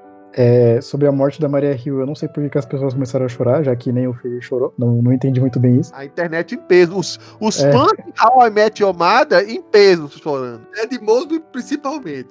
As pessoas que devem lutar uma, uma Kombi aí pra, da- do fã clube dela, porque, gente, não sei, eu. Não que eu desgosto do personagem, mas eu também não achava tudo isso. Eu achava que aqui ela teria um destaque, né? Eu achava que seria o momento dela de ser mais desenvolvida, ser mais bem trabalhada e. Bom, é isso, né?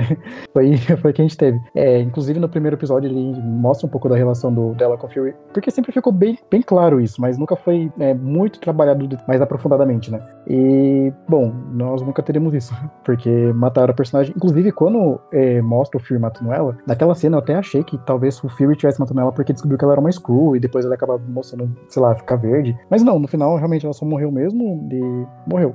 depois de, que nem você falou, né, a mesma cena do, do Kyle Rayner lá, tipo, não, e é isso, tipo, gritou não e foi. Eu citei, mas eu não considero a morte da Rio um Freed, tá? Porque senão tudo vira Freed, como eu falei pro o, o, o Paulo uma vez. Eu, eu não considero, não, não acho que ela morreu em ação, ela morreu em batalha, agora foi uma vítima da batalha, entendeu? Mas ela não era, a- ela não era, digamos assim, a fraquinha da história, da- a dozelinha em defesa da história. Foi por aí. Concordo. É, mas é que assim, é que você acabou de falar sobre isso, eu não tinha refletido sobre, né? Preciso parar pra pensar pra ver se faz sentido isso pra mim. Mas eu, eu achei interessante essa, essa análise, né, que você, que você colocou. Sobre o Talos também, mesma coisa. A internet que tá falando, eu não. Não, é porque, querendo ou não, é um ponto de vista, né? A gente precisa parar, analisar pra ver se faz sentido. Mas eu não, não tinha analisado com, com essa, com essa ótica. Não sei se faz sentido mesmo, mas, né, como eu falei, preciso realmente pensar mais, refletir mais um pouco sobre isso. Sobre o Talos, como eu falei, eu acho que, não sei, também morreu, a única pessoa que realmente sentiu foi a Gaia, mas também nem tanto, né? E a, a, a morte da Gaia, sendo bem sincero, eu já imaginava que ela não tinha morrido, não sei, porque, como você falou, né, pegou a Emily Clark, já ficava imprevisível que ela não, não ia morrer, né? Era mais aquele, aquele cliffhanger lá pra você pensar, nossa, ele morreu, sabe?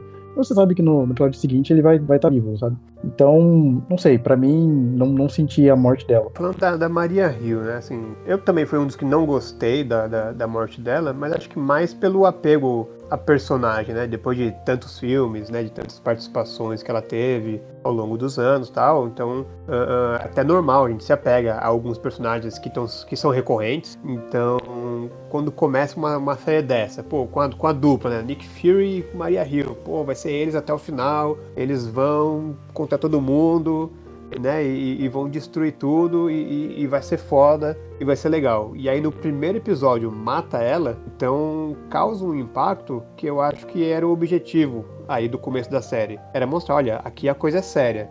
A gente não sabe quem é quem, os Skrulls estão por aí, o Grave que é o, é o, é o é mal mesmo, ele mata mesmo e ó, matamos uma personagem importante, querida da galera aí, já de tantas participações, para mostrar que é sério. Então, nessa parte, eu acho que funcionou. Não, assim, é, eu sou, eu, eu, tô, eu tô junto com os fãs que não gostou, mas eu, pelo menos, eu entendi que, que foi para mostrar isso, para mostrar a seriedade do que estava acontecendo e que era o que parecia, como a gente falou já, né, mais de uma vez aqui.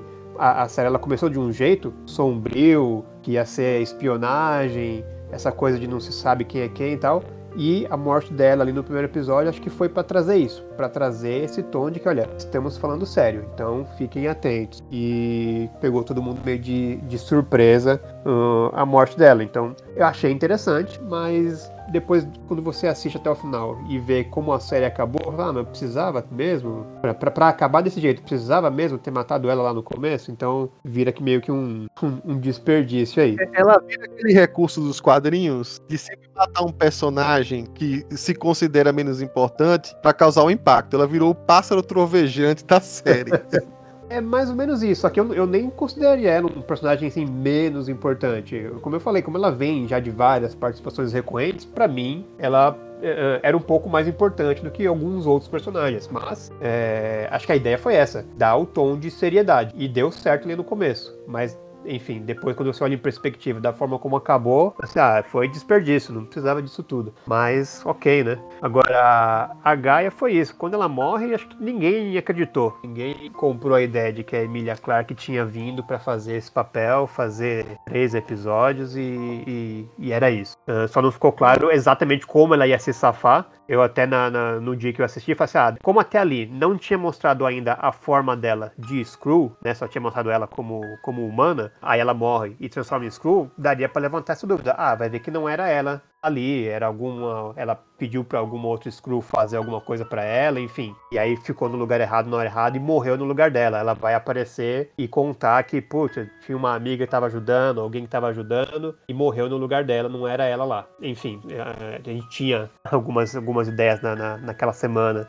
do que poderia ter acontecido, mas a, a verdade é que ninguém estava muito acreditando que ela tinha morrido ali. A questão era só como ela ia acabar escapando disso. Agora, sobre o Talos, eu acho que não, foi meio que um. Assim, como a gente falou, faltou mostrar, acho que um pouco mais. Porque, embora ele, ele, ele esteja lá, trabalhando com o Nick Fury já há 30 anos, tal, um monte de missão, você vê que eles têm uma proximidade, fica aquela sensação de que a gente viu pouco dele, né? Porque a gente vê lá no, no o começo dele, lá em Capitão Marvel, você volta a encontrar ele aqui agora, você sente um pouco de que eles têm essa conexão, e aí ele morre para também, mais uma vez, para atingir ali o, o, personagem principal e fica, cara, mas desperdício de, do ator até, né?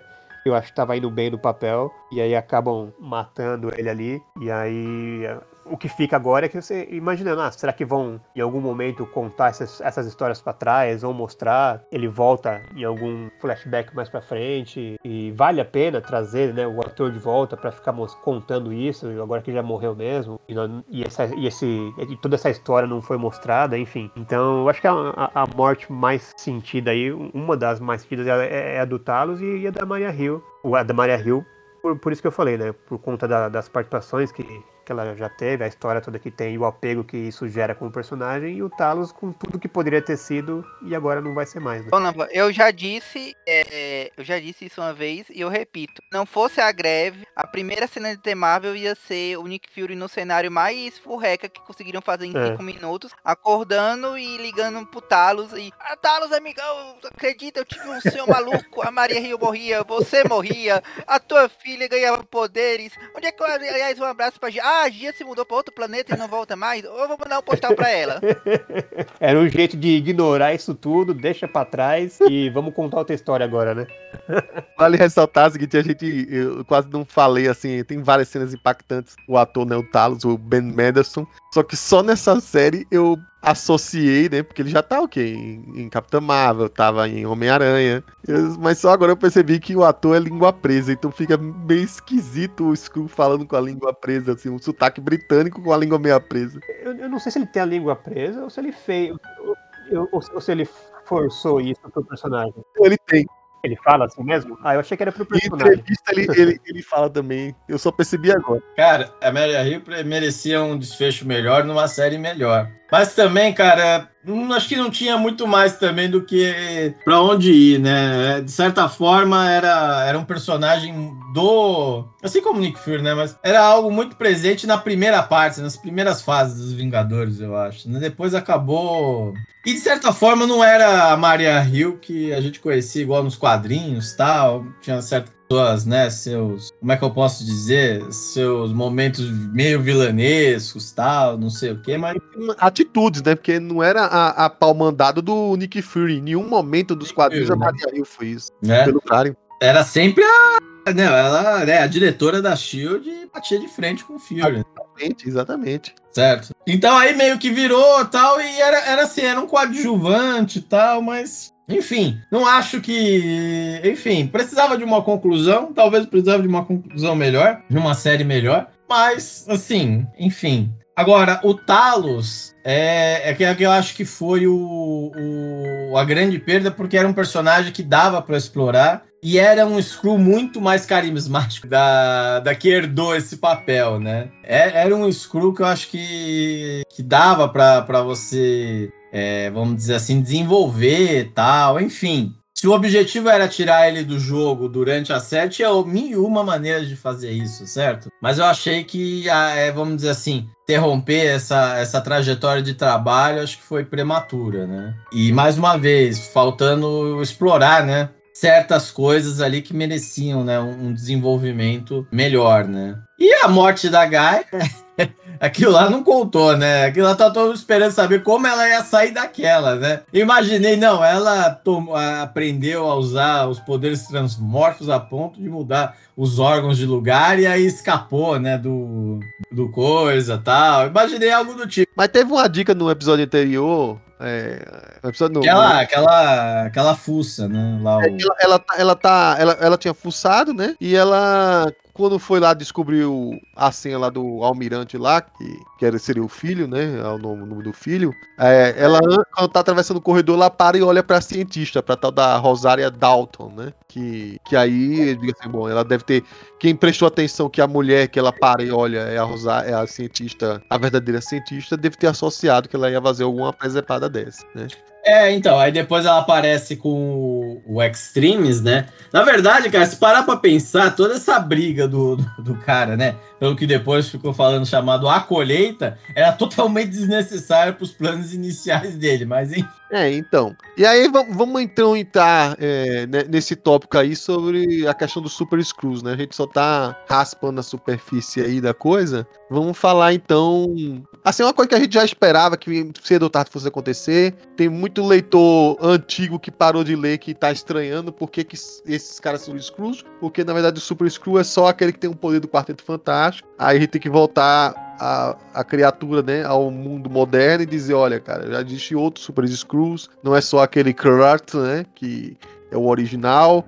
Invasão Secreta havia Super Screws com poderes de inumanos, com poderes dos X-Men, com todos, né? E aqui deram uma ideiazinha bacana de pegar alguns poderes ali, de pedaços, né, de, de alienígenas, de outros que tinham parado na Terra, né, que é a mão do o Obsidian, é, o Extremes que teve vários é, voluntários, né, que usaram o Extremes lá na desde Homem de Ferro 3. Teve aquela é, fera do gelo que ficou perdida na Terra, ninguém sabia o que tinha sido feito dela desde Thor 2, né? E teve um, um Groot, né, que o Groot teve várias batalhas aí, né? E tanto em, em Ultimato, como também teve um pouquinho em Wakanda, né? A gente tava até questionando de onde tinha achado. né, os pedaços do Groot por aí. E aí, enfim, a gente acaba vendo que, na verdade, houve, na verdade, uma grande colheita, né, de DNA, de material biológico, pós-batalha do- dos Vingadores lá contra o Thanos, né? Eu acho que teve um, um quadro que alguém me colocou da cena final lá, quando tá todo mundo já é, parando, né? E por aí vai, e aí tá um momento que se tá se consertando um complexo de Vingadores. Aí mostra que tem uns helicópteros saindo ali daquela região. Aí alguém falou: olha, olha a colheita indo embora ali. Não, Tipo, cara, foi, na, foi no, en- no enterro do Tony Stark. O Nick Fury chegou lá com uma mega seringona, aí toda vez que ele ia dando tapinha no ombro de alguém, ia lá, seringada, seringada, seringada. Exagero. Enfim, eu acho que a ideia de onde vem os Super Screws foi legal, porque é, faz sentido, o a genética do Screw é diferente, é uma genética de metamorfo, supostamente ele pode, digamos assim, ser mais fácil, vamos dizer assim, a ter essa, entre aspas, terapia gênica, né? De que você introduzir um DNA no, no- na criatura, sendo no- na, na cobaia, né? E ela adaptar aquilo e começar a produzir aquilo como se fosse uma genética própria. Tudo bem, é é quadrinhos sendo adaptado, a gente tem que engolir isso. Mas teve certas coisas que não dá, cara. Tava falando com o João até. Aquela história da colheita todinha, o DNA da- de super-heróis e super-vilões inteiro que teve. Tá dentro de um frasquinho misturado com uma sopa. E aquilo ali foi depois ir pro computador. E o computador separar cada análise dizendo: olha, esse aqui é do Thor, esse aqui é de não sei o que. Cara, eu quase tive uma síncope ali. Que a série tava tentando seguir um padrãozinho lógico, pé no chão. Custava, em vez de ser um frasco só, ter um, um estojinho com vários Um estojo com um monte de frasquinho, né? Acho que ia ser uma solução melhor também, pelo amor de Deus, né? Um frasquinho só foi muita economia, né? Como eu falei, cara, ele, ele, só, ele só tinha uma seringa. Ele foi pra lá com a seringa, ele era só pec, pec, pec todo Paulo, não dá, Paulo, não Eu dá. sei que não dá, mas é o que é a única solução possível. Quando eu tô achando que ele ligou pra mãe, você pode vir aqui só um momento pra eu fazer uma amostra sua, por favor? Aí, aí, em certo momento, irrita essas coisas, sabe? Essas soluções assim, que aí vira a- a- a- aquela adaptação de revista quadrinho de filme de sessão da tarde, assim, do nada, sabe? Mas enfim, é, como eu falei, parece que chutaram o, o roteiro do outro e aí esse outro é meio amalucado mesmo e tem essas soluções práticas e ridículas, né? Mas é. Vamos dizer assim, a ideia, o conceito é legal. Acho que outro conceito do negócio do Screw de substituição e de fazer com que o Screw fique praticamente constantemente tendo todas as memórias da população que ele tá ocupando. Também foi legal de usar aquela mesma máquina que fez a leitura de, de vidas de, de momentos passados da Capitã Marvel, lá do filme da Capitã Marvel. Também outra coisa legal que usaram da tecnologia aí. Foi, mais uma vez, potenciais bons que acabaram resultando em algo não tão bom, né? E aí, lá para aquela cena final, que é aquela, aquela coisa que desandou, né? Que aí não bastasse já ter os poderes de Scrooge, resolve colocar poderes de todos os heróis num, único Screw, sobrecarregar e virar uma briga de videogame ali completa, né? Não é uns efeitos especiais tão ruins feito de Flash, já fiz minha cutucação, mas também não, não tava bem legal. E também não tava bem desnecessário, entendeu? É, por quê? Porque até então, você vê o- os quatro primeiros episódios, o Nick Fury totalmente construindo a coisa pra dizer: olha, não vamos chamar heróis, não vamos resolver as coisas com superpoderes. É, tudo bem que em certo momento é por conta da preocupação de não expor os Skrulls para as populações mundiais não ficarem assim: oh meu Deus, estão entre nós e tem poderes e agora vão caçar eles. Era uma preocupação que o Nick Fury aparentemente mostrou que tinha ali pro falso Rhodes, né? Mas em outros momentos, em outras conversas, ele fala: não. A gente tem que se mostrar que a gente não pode depender dos heróis, que a gente vai resolver entre a gente. Pra no final não resolver entre ele e o Gravik, sabe? Quando tinha várias pistas de que ele podia usar alguns artifícios, artefatos da Shield, tecnologias, né? Se aquela coisa assim, olha, eu sou um cara que usa o cérebro com a tecnologia e eu posso deter essa criatura que é puro ódio e superpoder. Podia ter feito nesse caminho. Tudo bem, que mesmo que não fosse ele, fosse ele com, com a Sônia, outros agentes, ou tivesse a, a Gaia participando, mas virou uma luta de Dragon Ball Z maluca, misturada com aquele final horrível de Batman vs Superman, que é quase né, o ato 3 só de porrada sem sentido, e que, e que acaba mal- matando, né, o Gravik, tudo bem, ela tinha uma vingança pessoal, né, o Gravik foi responsável pelo pai dela morrer e, e a- supostamente a mãe, mas querendo ou não, é um é uma série sobre o Nick Fury, né? Pelo menos parecia ser, né? Enfim. É, eu acho que você resumiu bem a ideia do, do Super Screw. sobre a colheita, a, a coleta que ficou um pouco estranha também, sei, ficou meio do nada, que a gente falou de, sei lá, um estojinho, uma bolsinha, qualquer coisa ali já pra justificar, mas não sei, eu não, não entendi muito bem qual que era a ideia deles, né? E também a coleta, imagina, todo mundo batalhando lá, sei lá, a coleta caiu no, no, no chão, sei lá, será que não contamina? São coisas assim que é um trabalho no laboratório, né? Você que trabalha, talvez você consiga. Mesmo, DNA pode pegar um DNA de uma cena do crime e identificar. O problema é você, depois que você separar o DNA, quando colocar tudo no mesmo frasco. O problema é outro sentido, entendeu? É, tudo bem, tinha um monte de coisa espalhada, contaminada e por aí vai. Só que, de repente, você pega essa mistura toda e bota dentro de um frasco Eu só. vou pensar que podia ser placebo. Na verdade, eles, eles sempre tiveram esses superpoderes, só que eles não sabiam. Porque, cara, cara, a Emilia Clarke, ela, ela tem as tatuagens do Drax. A tatuagem é genética agora. Não, mas é, ó, isso aí agora eu vou até aproveitando, interrompendo, eu ia passar pro João, mas tem muita gente questionando essa história aí e da roupa. Ah, a jaqueta virou o braço do Drax e por aí vai. Gente, primeira coisa, nos quadrinhos já era assim, tá? Todo Screw só veste roxo com preto e ele, quando muda, muda a roupa, muda tudo, tá? Se ele quiser virar um gato, ele vira lá. Era, é- é- pelo menos essa ideia. Virar um boi, uma vaca. Foi isso. Ele não tira a roupa screw pra virar a vaca. Depois, quando se transforma, não volta. E supostamente,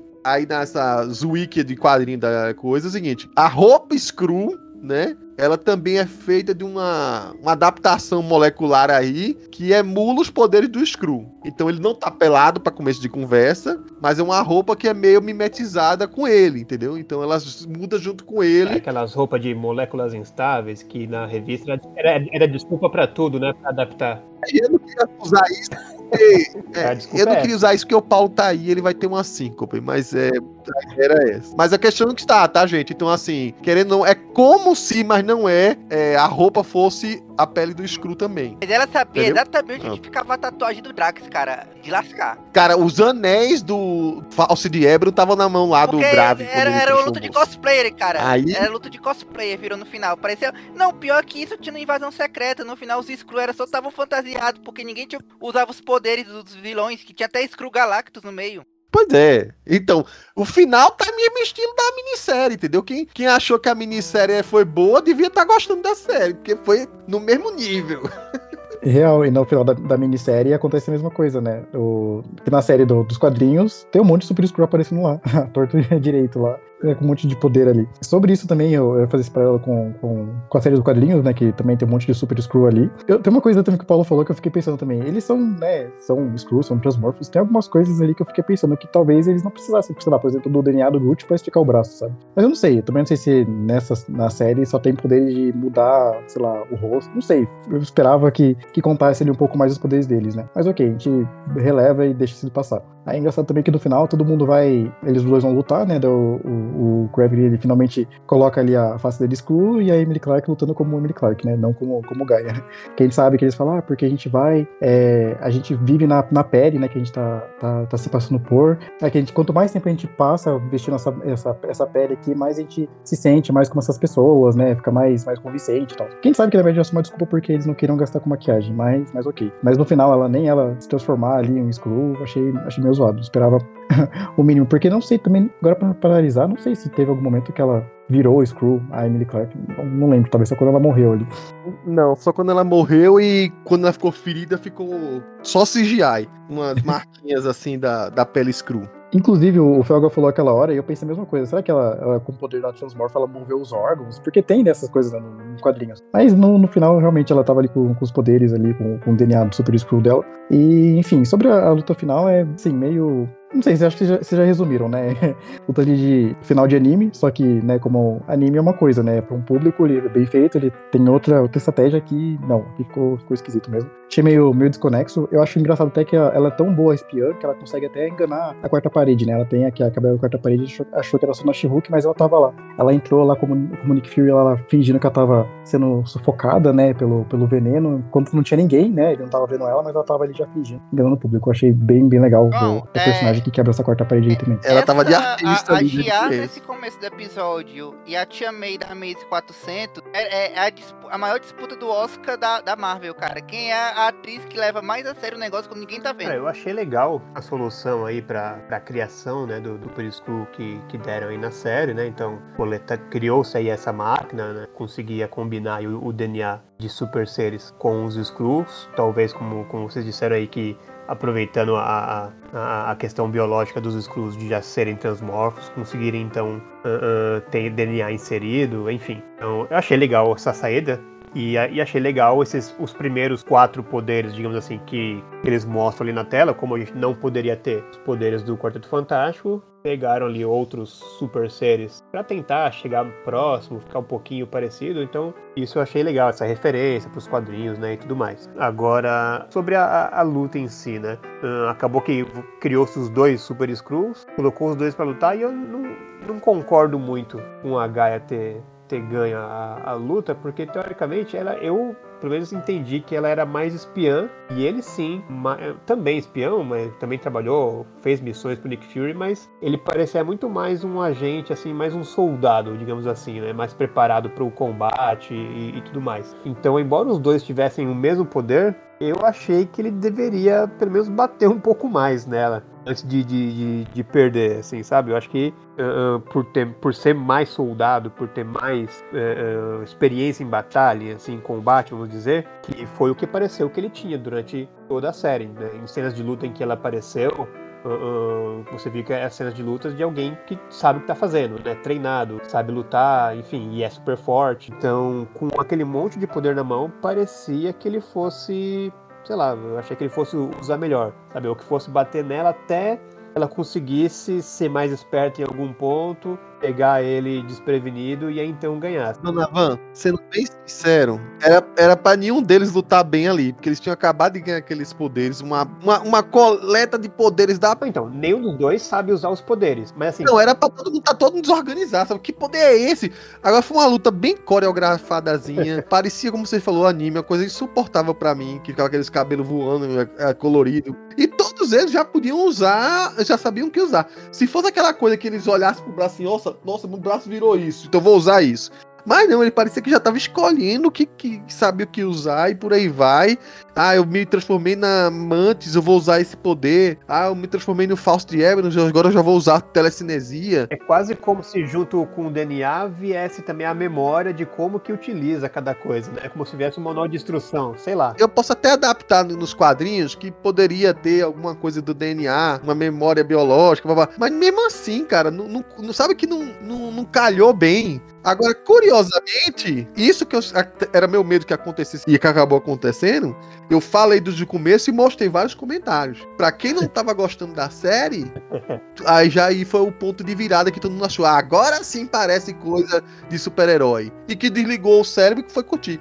Então, meu grande receio, porque a gente sabe hoje que foi o Kevin Feige que pediu essa luta pra acontecer, é que o Kevin Feige falou: sabe uma coisa? Eu não sei se isso vai dar certo, se série vai. Não teve confiança no super produto. né? luta de CGI. Bota aí Bota luta de CGI que uma vai dar briga bom. de super screw aí É. que a meninada vai gostar. Se o cover me permite uma um relembrete de. Já que ele tentei, mas ele proibiu que a gente fizesse um podcast sobre DuckTales. Um episódio, acho que na segunda temporada de DuckTales, e vão fazendo um filme do ao Darkwing Duck. Aí, nesse filme, o diretor queria fazer uma coisa séria, psicológica, sombria. O Zezinho queria colocar malabaristas com serra elétrica e zoar o filme todo. E o tio Patinhas só queria saber que o vilão tivesse um, um- um bigode, porque todo vilão tem que ter um bigode. A ficar mexendo no bigode durante o filme. E essa série foi isso. Era o roteiro dos três primeiros episódios querendo fazer um negócio sério. De repente chega o, o cara do último episódio, só tem em três meses resolve escrever malabarista com serra elétrica.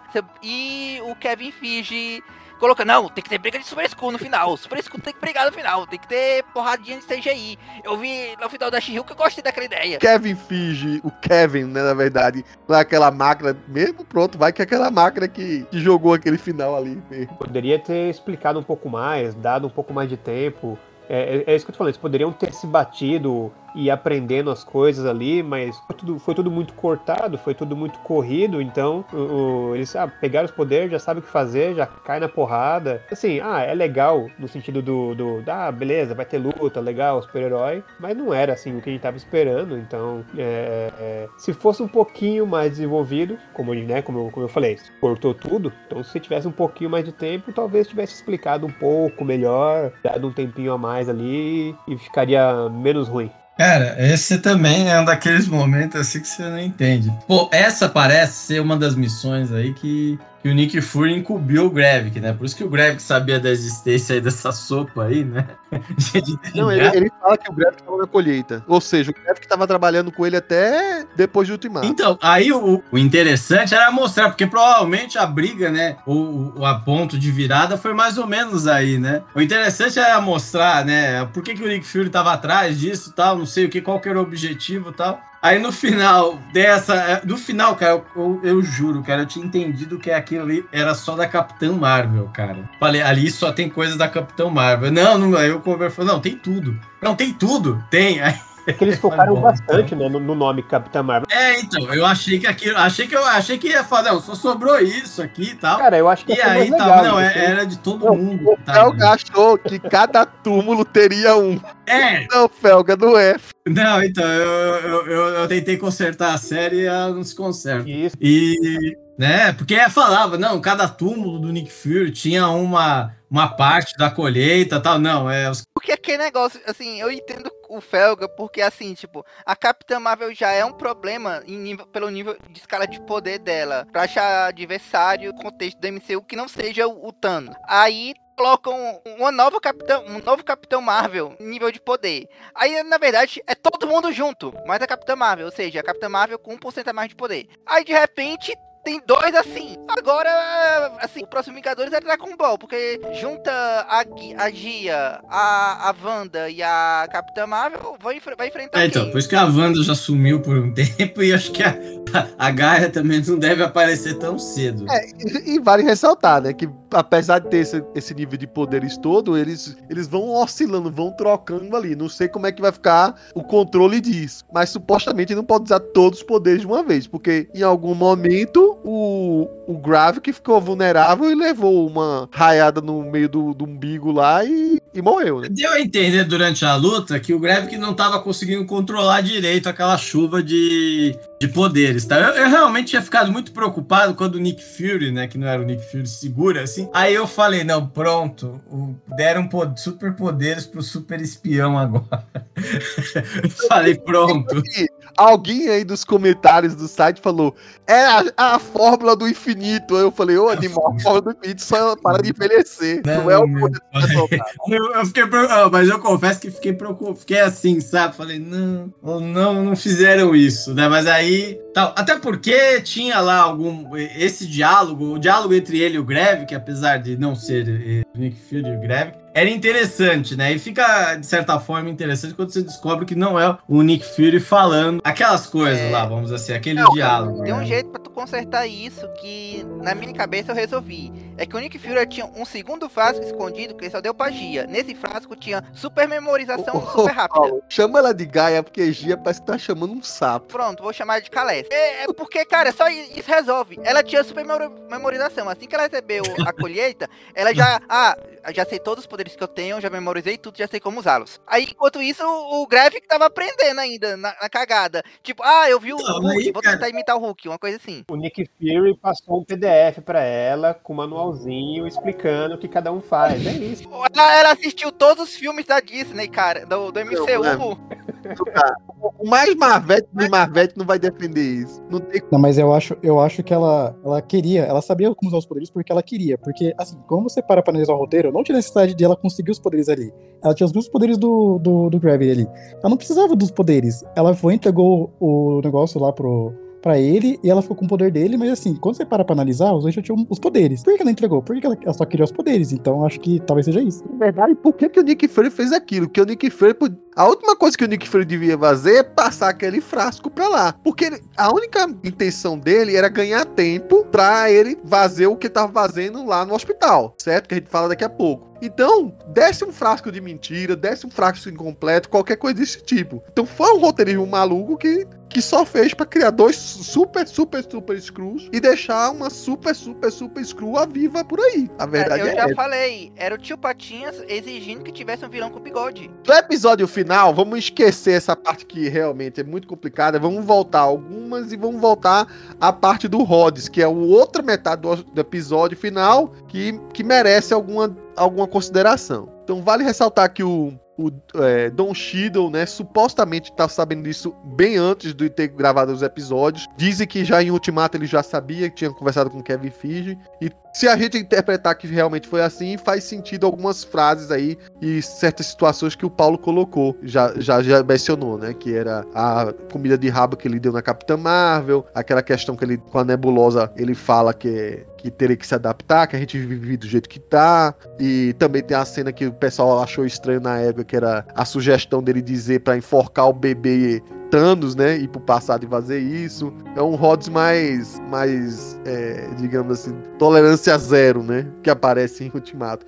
Algumas pessoas vão interpretar que seria o, o Rhodes meio que a- endurecido e amargurado depois de, de alguns anos, né? depois do blip, né? E, enfim, o Rhodes com o, o Samuel L. Jackson, com o Nick Fury, entrega pra mim uma das melhores cenas de vários episódios aí. Então tem aquela, aquele diálogo fortíssimo do episódio. Foi o episódio 2, né? Que ele dá uma comida de rabo do Nick Fury. Naquele momento, apesar de eu já ter desconfiança, porque você acaba escrevendo no site, sabe de alguns spoilers. Então já tinha uma suspeita que seria um Screw ali. Mas se não fosse um Screw, seria uma baita de uma conversa, uma comida de rabo digna mesmo. E teve aquele easter egg lá dele chamar o Nick Fury de Nick. E que realmente nesse momento do diálogo, o Samuel L. Jackson se levanta meio bravo, né? E fala: Eu sou o Nick Fury, mesmo quando eu tô fora, eu tô dentro. E aí o pessoal, uou, né? Achou que seria. E realmente foi uma, uma frase impactante pra caramba. Né? Tem outro momento que é um diálogo muito bom. Do... Aí a gente já sabe que o Rhodes não é o Rhodes, né? Mas o Nick Fury tá querendo de algum jeito é, meio que colocar um sinalizador, né? Pra saber pra onde ele vai estar. E f- eles estão lá, vou tomar essa, esse, essa bebida. Ah, será que você quer me envenenar? Então um diálogo muito bom, né? Tinha a cena também do chuveiro, da revelação que a gente descobriu que o, o Screw, que é o, o Rhodes, na verdade é uma Screw fêmea, né? É o tal da. Aí no caso não é Vara, é o contrário, é Rava. Rava, né? E enfim. E aí tem essa parte final aí, nesse episódio final, em que a Sônia e o Nick Fury armam pra o, deixar o, o Rhodes meio maluquinho, né? O falso Rhodes. E aí ele vai pra lá, vai pra cá.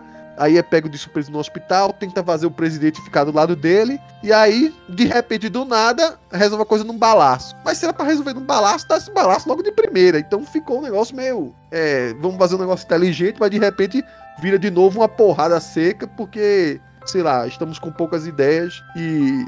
E, é- e agora é, é assim, o episódio final é tudo meio poucas ideias mesmo. Mas aí a gente tem a revelação quando tira todos os humanos presos lá em Nova Escrulos, né? A gente vê o Everett Ross lá e descobre que o, o Rhodes está lá de avental e não lembra que perdeu as pernas, né? Que perdeu a função das pernas. Então, supostamente seria o Rhodes que saiu de, de guerra civil, né? Que saiu da mesa de operação ali. O que deixou muita gente brava, né? Recapitulando tudo que viu do Rhodes desde então, né? Mas essa parte do Rhodes eu não, eu não me chateia muito e parece ser interessante. Como eu falei, tudo poderia ser melhor executado, mas não é, como muita gente tá crucificando aí, não é nem perto o principal problema da série. Eu acho que pode render muita coisa interessante pro futuro. Pra mim também ficou claro que o Rhodes, assim, que quando tiraram ele lá da máquina, ele com aquele com a, com a roupa de hospital, pra mim tava claro que era, que era guerra civil, né? Era, era após o acidente dele, na, na- na- após ele ter sido atingido lá e caiu, né? No guerra civil. Pra mim isso tava claro. Algumas eu, eu li, eu li por aí pessoal com em dúvida, falando que não, não era. Ah, foi durante o ultimato, enfim. Mas pra mim, eh, tava claro que teria sido ali. Coitado dele, né? Porque acho que ele é o que foi o mais prejudicado nessa história toda. Porque significa que então ele tá há anos, ele já tá ali preso pelos Skrulls. E ele perdeu todos esses últimos anos aí, né? Perdeu todo mundo, perdeu os amigos, não participou de nada. Acho que ele é o, é o que volta Uh, vamos dizer assim, volta pra vida dele agora, é o que mais perdeu, na verdade, é o mais prejudicado. Ele ainda tá no lucro. Tinha postado que ia ser em Homem de Ferro 2. Ah, poderia também, ia ser uma boa também. tava na cara, tava na cara de todo mundo e a gente não viu. Esqueceu. Ele falou, puta, era esse aqui, não era o outro. Ih, troquei, caramba, agora já foi. Vambora. Seria o pior screw que existe, né? Que trocou e quando conseguiu copiar direito. Como, não, cara, não mudei, eu sou o mesmo, sou eu, tô aqui. Vocês estão E imaginando. coisa. convenceu todo mundo de que tava de boa.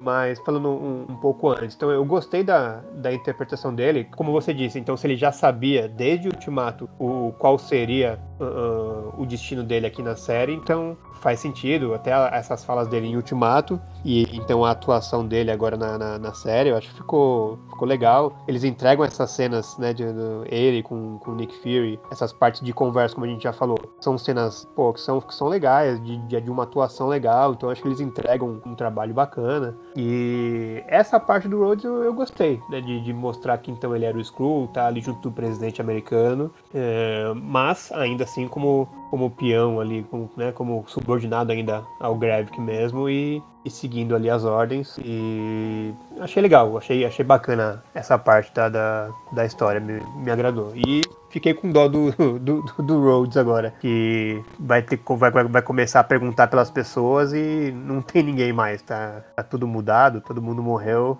e, enfim, é o maior prejudicado. Vamos ver o como é que ele vai lidar com isso daqui pra frente, porque é um, um- um trauma muito grande, né? Como, como é que vai ficar a cabeça desse cara agora, né? Vendo o tempo que ele ficou preso e tudo que aconteceu depois, blip, né? Ele perdeu tudo, né? Ele simplesmente não participou, não, não sabe de, nem o começo da história de, de tudo isso que aconteceu. Só que ela se emprestar a coleção de DVDs do MCU que ela tem para o cara assistir a eles e atualiza e pronto. É, é basicamente a história do cara que entra em coma e acorda anos depois, né? É, ele acorda anos depois, assim, é, é outro mundo, outra realidade, literalmente, mudou tudo. Quem ele conhecia basicamente não tá mais vivo. Ou seja, em vez de guerra da- de armaduras, ia, ser, ia ter que ser o Adeus Lane, só que agora Adeus Stark, né? Eu, esse é um personagem que desde o começo eu, eu esperava que ele fosse Skrull, né? Fiquei bem, bem contente, com, satisfeito com, por ele ser um Skrull. Porque assim, durante toda a série a gente esperava que tivesse ali personagens que eles eram realmente infiltrados. A gente sabe que, na verdade, não, na prática não, não houve uma, uma infiltração. Mas os personagens também que eram Skrulls eram personagens novos que eram introduzidos aqui. Seria legal se tivesse que nem os quadrinhos, personagens de antes, né? Que eles eram Skrulls. A gente teve o Ross ali no comecinho, só. Aí depois a gente teve o Rhodes, que foi, né? Que, que mostrou realmente, é, é, deu essa ideia de, de, de infiltração. Só estranho também que ele ficou lá um tempão lá na, na base lá de Nova Skrulls, né? Só que, teoricamente, lá é um lugar que tem a radiação muito alta, né? As pessoas que estavam lá não deveriam ter morrido, tipo, envenenadas pela radiação. Não sei, fiquei, fiquei com, essa, com essa curiosidade. Não sei se estava em algum lugar protegido, mas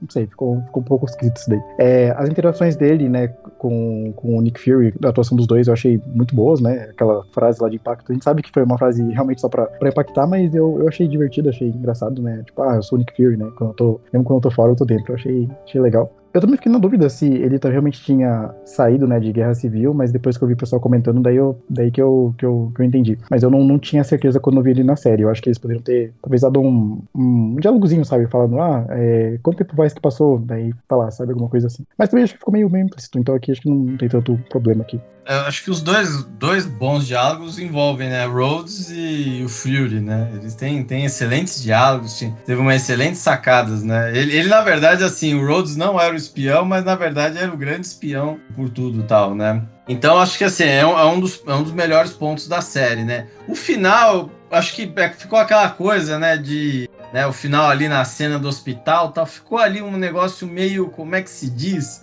É- é- Eles queriam que ele se, se revelasse, mas no final das contas ah, não deu certo, vamos dar um tiro e resolveu. Que era algo que, que eu acho que se, se tivesse deixado a, a, a Sônia no, no piloto automático, ela já tinha resolvido isso. Pá, aí pronto, resolvido. Se não tivesse o Nick Fury, ia se resolver assim. Ah, pá, tá aqui, ó. É, ó, tá vendo, presidente? Ó, é, é um screw, tá?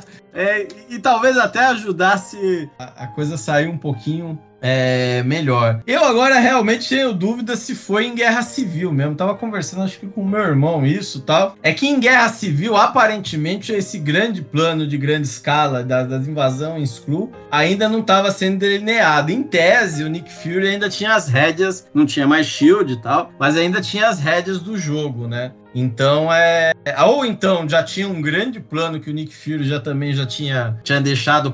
Ele e o Talos tinham deixado passar, né? Porque deu a entender que a, a- a infiltração mesmo começou ali no- nos cinco anos do, do Blip, né? Quando aí começou a vir o pessoal E aí que começou realmente a, a ver, a, vamos dizer, essas trocas e tal, né? Grandes explicações, que realmente, se você interpretar pela conversa da, da Vara e, e também que o Gravik ainda trabalhava, vamos lá, tudo bem, podia estar com outros, outras intenções na cabeça. Trabalhar pro Nick Fury durante a, a colheita, né? Então, foi ali no, do blip para depois do blip. Só que realmente essa história do Rhodes tem que ter acontecer antes. Então, vai que já tinha uma facção lá e que o Gravik só se juntou a ela depois e que tomou uma di- dimensão maior, né? Mas vai que já tinha alguns screws lá, meio que já substituindo e socando essas pessoas lá. Uma coisa que parece que se perdeu, ou pelo menos deixou de chamar a atenção, era aquele problema nas pernas em Guerra Civil, certo? Principalmente acho que depois de Ultimato. Se você reparar e pegar as últimas séries, essa, essa questão do exoesqueleto que ele tava precisando tinha praticamente desaparecido, né? Sim. E o pessoal também tratava meio que assim, mas e aquele probleminha que você teve e tal? Ninguém mais falava mais.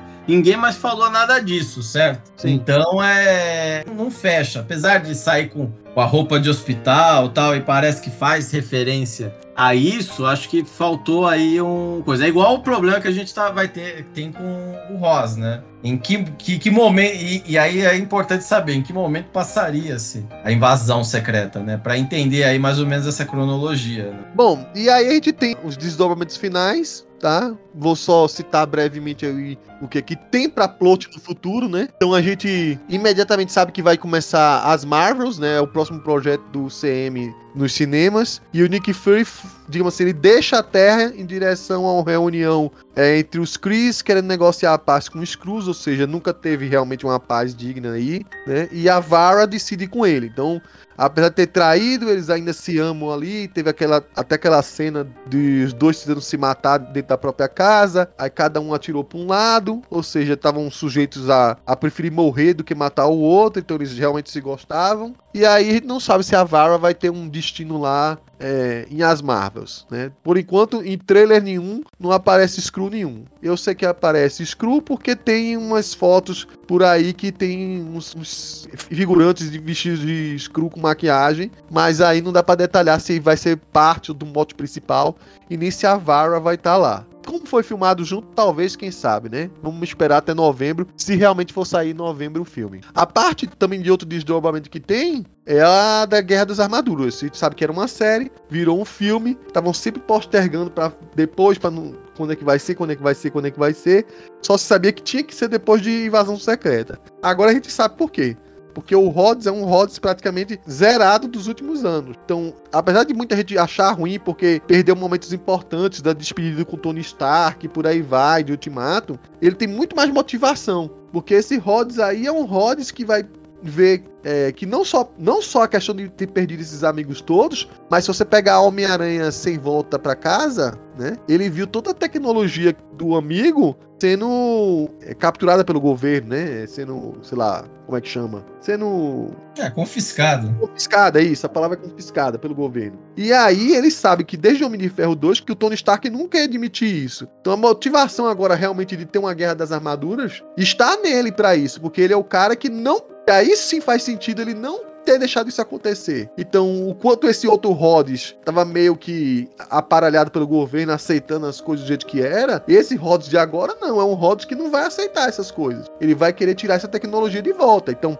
faz sentido a Guerra das Armaduras agora e parece que pode ter uma boa, uma boa história aí. Um bom começo, até um bom desenvolvimento para um personagem que pouco foi desenvolvido desde Homem de Ferro 2. De Homem de Ferro 3, vai, pouquinho. Então eu, eu tenho boas expectativas para isso. Basta ter os roteiristas certos dessa vez. E já que virou filme, eu fico, eu fico com mais confiança. Se fosse série, depois de Invasão Secreta, eu estaria mais receio. Aí a gente também tem o clima que o, o tal do Hitson, né, o presidente Hitson deixou. Não sei em que projetos futuros vai repercutir isso, mas ficou aquela coisa de matança, né? Mata Screw, matou aquele apresentador da FXN ao vivo, deixa todo mundo em prantos, né? Mata pessoas que supostamente já não eram mais Screw, já tinham voltado. A primeira ministra da Inglaterra lá já tava voltando, aí um maluco lá foi lá, matou ela. E supostamente também tava um Scrooge matando pessoas que tentaram matar eles. Então tava um climão, né? Pra todo lado e, e o Hitson atiçando. Tem acha, gente que acha que isso vai repercutir pra Capitão América já agora, o Capitão América Nova Ordem Mundial.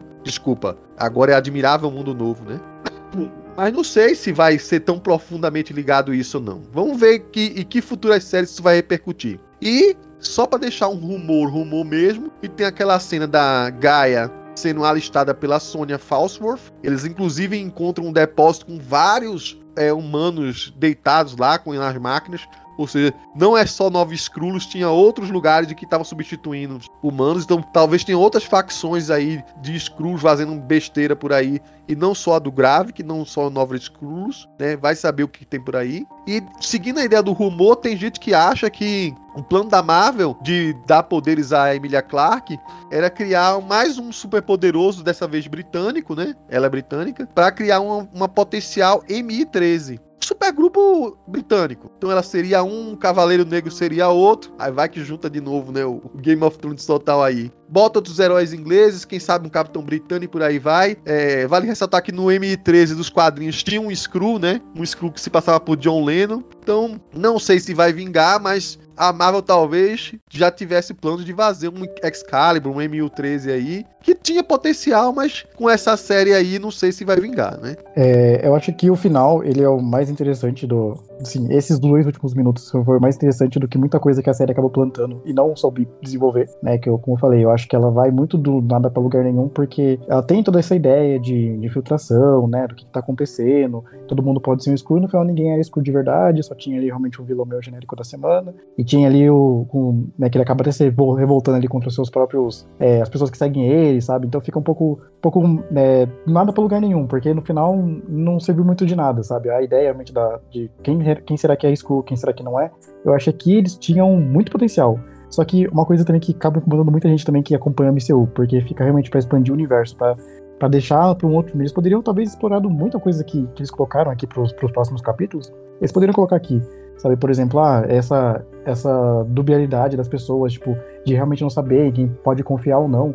Isso daqui não, não foi explorado na série, mas ele deixou pontas soltas para ser explorado depois. Por que ele não explorou aqui, sabe? Por que, que eles não diminuíram, talvez, algumas barrigas que tinham ali explorado mais aqui. Eu acho que né, ficou, ficou faltando essa parte aí. Em relação também ao presidente que, que coloca ali, eu acho que é uma, uma frase que ele fala ali que eu acho meio, meio tosca, né? Tipo, ah, tira seu, seus olhinhos do planeta aqui. Achei isso meio, meio tosco, mas pra mostrar que o cara é arrogante é um babacão mesmo. É, faz sentido para quem não entendeu também que é realmente uma. uma... É que é tosco mesmo, cara. Sim, e tipo, eu não vou nem falar muito detalhadamente aqui, mas é em relação também até questão de implicando, é, colocando intolerância, realmente ser intolerante, né? Que essa, que essa crítica, né? Crítica para quem não, não conseguiu compreender, ele estava sendo intolerante à minoria, sabe? Questão de pessoas, porque nem todos os Skrulls eles eram ruins, né? Aqui, diferente dos quadrinhos onde a gente tem realmente os Skrulls, tanto os Skrulls quanto os Skrulls são são pessoas ruins, aqui não, os Skrulls eles só querem um lar realmente para morar. E eu acho que também faltou mais desenvolver isso daqui. Poderiam fazer muito mais com, com esses dois últimos minutos da série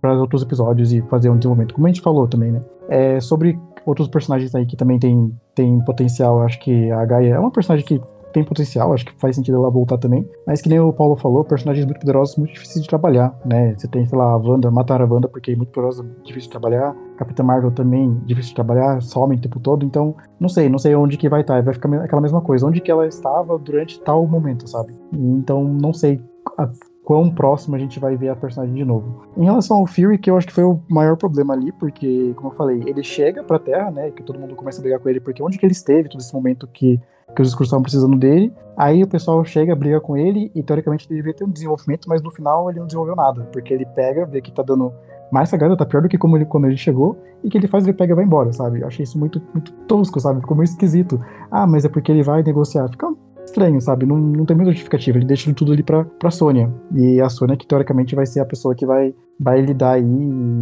e seguir ele com a Gaia, né? Que é a nova líder do, do povo dela, que nem ela sabe onde tá o povo dela, porque não mostrou ninguém. Então, sei lá, a gente não vai ficar tentando adivinhar aqui, porque a série não mostrou pra onde foram os Screws, então não vamos tentar, também tentar criar teorias aqui. Aquele de novo Screws, o Gravik matou uma porrada ali, né? Sim, e, e, quem não tava lá não mostrou pra onde eles foram também. Da série não, não, se, não se preocupou em mostrar pra onde que o povo tava indo. É, aí é que entra o que eu queria, né? Que eu falei para pro Paulo ali, eu ia falar só no final, né? Eu queria ver os Skrulls que não estão nessa confusão, nessa briga, entendeu? É, queria ver um, uma adaptação aí uma família Skrull é, tentando sobreviver. Talvez Skrulls que fossem até células dormentes, entendeu? Que nem soubesse que eram Skrulls, sei lá, que tivesse é, entrado tanto num ambiente é, humano que esquecesse que era Skrull. Tinha ver bastante coisa assim.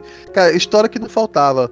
Podia ter um episódio até de Skrull que tinha virado vaca, sabe? E, e dado problema no Eu leite. esperei, eu esperei pra ver isso, eu precisava ter visto Cara, isso. desse final, como eu comentei antes, né, sobre o Rhodes, acho que é o que me chama bastante atenção, ver o que vai acontecer com ele, né, nas próximas produções aí, no- no- nas próximas histórias. Mas um, um ponto de atenção aí tá no discurso, né, do, do, do presidente que acabou incitando ah, uma super intolerância, né, que é, como, como o João comentou aí, uma, uma crítica aí social, né. Então a, fala do presidente americano que desperta essa, essa super intolerância em toda a população, começam a matar Skrulls, matar humanos que acharam que era Skrulls. E uma coisa que ele fala é que ele diz que ele- eles vão fazer uma guerra contra qualquer alienígena.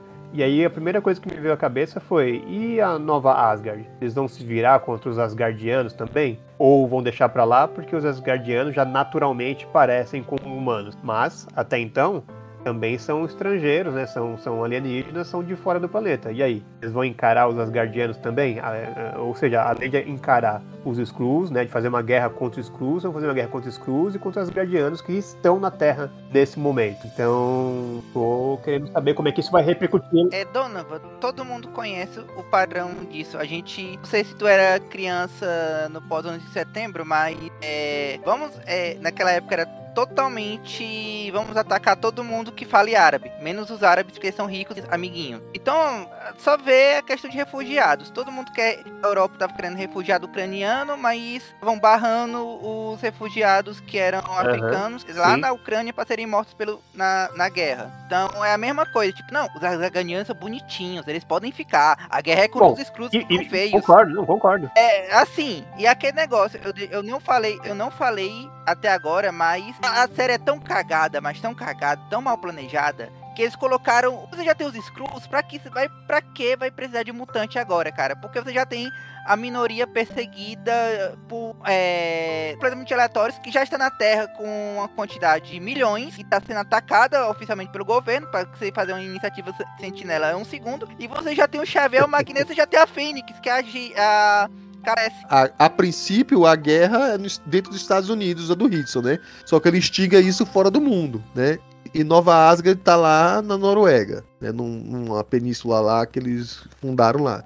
Então, a princípio, não seria problema do Hitson isso, os Asgardianos. Não, não seria, mas é o que você falou. Ele, ele incita essa raiva no mundo inteiro, né? Querendo ou não, é é uma coloniazinha já fechadinha de Asgardianos no cantinho deles. Não tá espalhada pelos outros países. Supostamente virou uma nova, um novo país, um, pelo menos alguém que tá sendo protegido por um país lá. E a última coisa só que eu queria comentar é: o- o, Nick Fury desceu lá da base dele pra resolver uma crise e foi embora e largou uma crise maior no planeta, né? Ele veio aqui e, e- e bagunçou, ele achou que ia resolver uma coisa e só bagunçou mais as peças todas no tabuleiro, deu as costas e foi embora. Ó, fiquem aí com essa bomba agora que eu tô indo embora. Esse cara, na, isso, na, isso aí, isso aí foi perfeito, cara. Peraí, também não é pra tanto, porque se- sem ele ou com ele ia ter a- a- a- aquelas instigações é, de um país contra o outro, entendeu? Ele só expôs quem eram os verdadeiros culpados, porque se não fosse ele aqui, ele ia achar que era a Rússia atacando os Estados Unidos, que era. Como é que era? Que a Argentina atacando a, a Tailândia, né? É, o cara, o doido roteirista, ele fez, a ele fez como se fosse tabela de Copa do Mundo, cara. Ele, ele- ele jogou o War meio O doido. Lá. roteirista, não, é, acho que depois da Guerra das Malvinas, todo roteirista americano deve achar, é, deve achar que a Argentina faz guerra aleatoriamente, cara. Porque eu, eu lembro do, do Hickman, uma das coisas mais, mais sem noção do, do Hickman foi ele inventou uma guerra Argentina versus Uruguai, em que a força naval da Argentina tinha que viajar pelo oceano pra atacar o Uruguai. Montevidéu, ainda por cima. Ele é o desgraçado, era só você olhar o mapa, tem Google Maps. O americano não sabe geografia, né? Você tá ligado? Cara, era o Hickman. O Hickman deveria saber. Não é possível, cara. É só você olhar a porra do map, cara. Uma força naval pra invadir Montevidéu, cara. Com estilingue você acerta Montevidéu de um país, cara. Puta que pariu. Esse final, eles têm, tem essas pontas aí, né? Eu acho que, bom, vamos ver se The Marvels vai atrasar ou não, mas provavelmente a consequência direta da, da invasão secreta seja essa parte aí mesmo, e talvez essa negociação de paz aí com os Cris, que pode no final das contas ficar bagunçada aí por causa das, da- das aventuras aí da, da Miss Marvel no, no meio, né? Guerra das Armaduras, bom, é série, é filme, enfim, essa eu já não espero coisa. Uma coisa que eu, que eu acho que, que, que tá um grande problema no. Principalmente aí nessas, vamos dizer assim, nessa nova nessas novas fases, é que vai soltando certos plots e esses plots acabam ficando às vezes meio esquecido. Eu tinha comentado, acho que foi com você, né, Coveiro? E no meio dessa zona tal, cadê a Condensa Valentine, certo? Que tava montando um super grupo para ameaças, mais ou menos desse tipo, né? Certo, que aí depois que a gente vai ver isso em, em Thunderbolts, né? Cara, Cara, eu te respondi que faria sentido porque ela é da CIA. Supostamente toda a aventura de invasão secreta tá acontecendo. Ah, mas É, a CIA, a, CIA, a, CIA, a CIA é a agência de espionagem para assuntos exteriores dos Estados Unidos. Então faz todo sentido ela estaria envolvida, certo? E não precisava, sabe, completamente. Mas assim, cara, por exemplo, o, o, o cara solta essa, essa, dá essa. Bom, não posso falar o termo aqui, que senão vai dar, senão vai dar rola. É, mas dá uma de um certo candidato aí, né? Dá, né, coisa tal. E, e começa aí uma, uma matança desenfreada tal, certo? Pô, podia ter naquela cena lá que ele tá lá assinando lá, a condessa lá, assim, pegando, ó, tá aqui a autorização para você instituir o grupo tal, busca as pessoas que é necessário tal, porque aí já liga, vai ligando uma, uma, uma coisa com a outra, porque a gente tá com alguns plots que estão meio que abertos e que parece que sabe Deus quando vão, vão, vão fechar. A gente tem isso com com Eternos, né? Lá, aquela discussão lá. A gente tem esse problema com. Agora também tem essa parte do, do- dos Thunderbolts. Agora se acrescenta mais um plot, que é essa guerra, vamos dizer assim, esse momento entre crises, Cruz e agora essa essa paranoia Screw, certo? E então parece assim, estão se, ab- tão se abri- abriram-se vários, né? Várias portas, né? A gente já chegou a pensar que haveria aquele trabalho por núcleos né, nessa fase, mas a coisa não, não, não, não tá se encaixando como já foi como já foi antigamente, né? Enfim, eu acho que é- a invasão secreta poderia ter, ter ajudado a amarrar algumas coisas que estão é, que já estão aí em, em- em desenvolvimento, né? O pior é que, de certa forma, isso abre umas, umas portas, né? Para no futuro, quando eles quiserem zerar algum personagem, eles façam que nem fizeram com Rhodes, mas talvez não façam de uma forma tão bem desenvolvida. Por exemplo, o caso da Sharon Carter lá como vilã, né? Certo? Se, se, se eles agora pode chegar uma hora e falar, não, era tudo uma screw que tava por trás e tá aqui a Sharon, tá? Então é. Acaba, pode, às vezes pode virar uma solução meio fácil, como às vezes era nos quadrinhos, né? Quando eles precisam, quando foi preciso, eles fizeram essa solução, né? Ah, é- não, não era, é, não era o personagem que tava aqui, era um Justamente, a escudo, gente né? falou isso. Ela é um Screw. A gente falou no, no, podcast. e a do gente Falcão. acreditava durante Falcão e Soldado Invernal que ela era mesmo, tá? É só que o problema Então, é que não foi usado e pior ainda, né?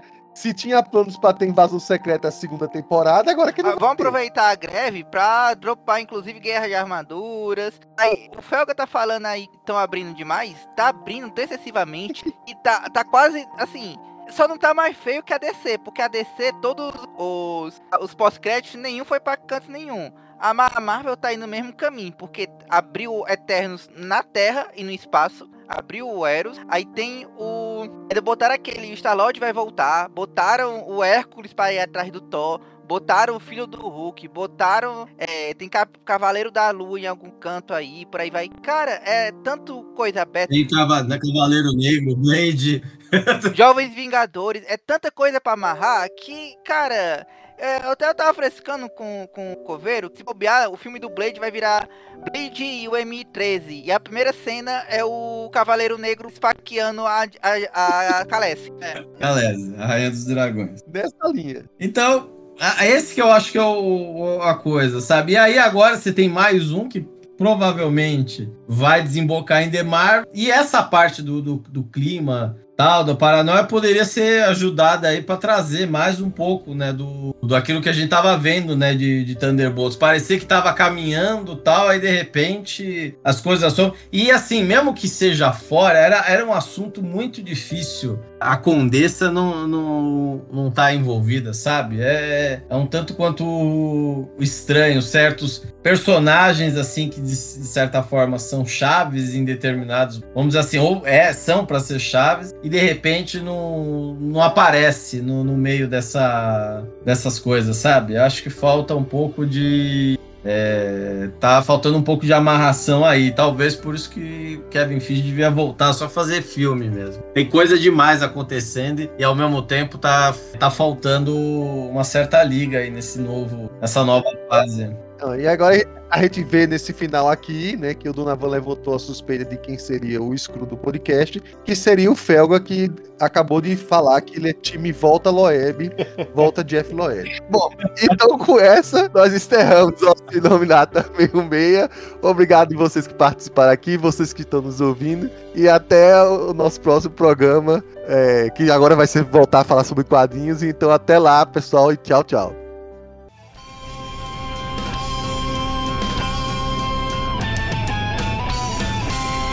Este podcast é um oferecimento do site Universo Marvel 616. Acesse www.marvel616.com.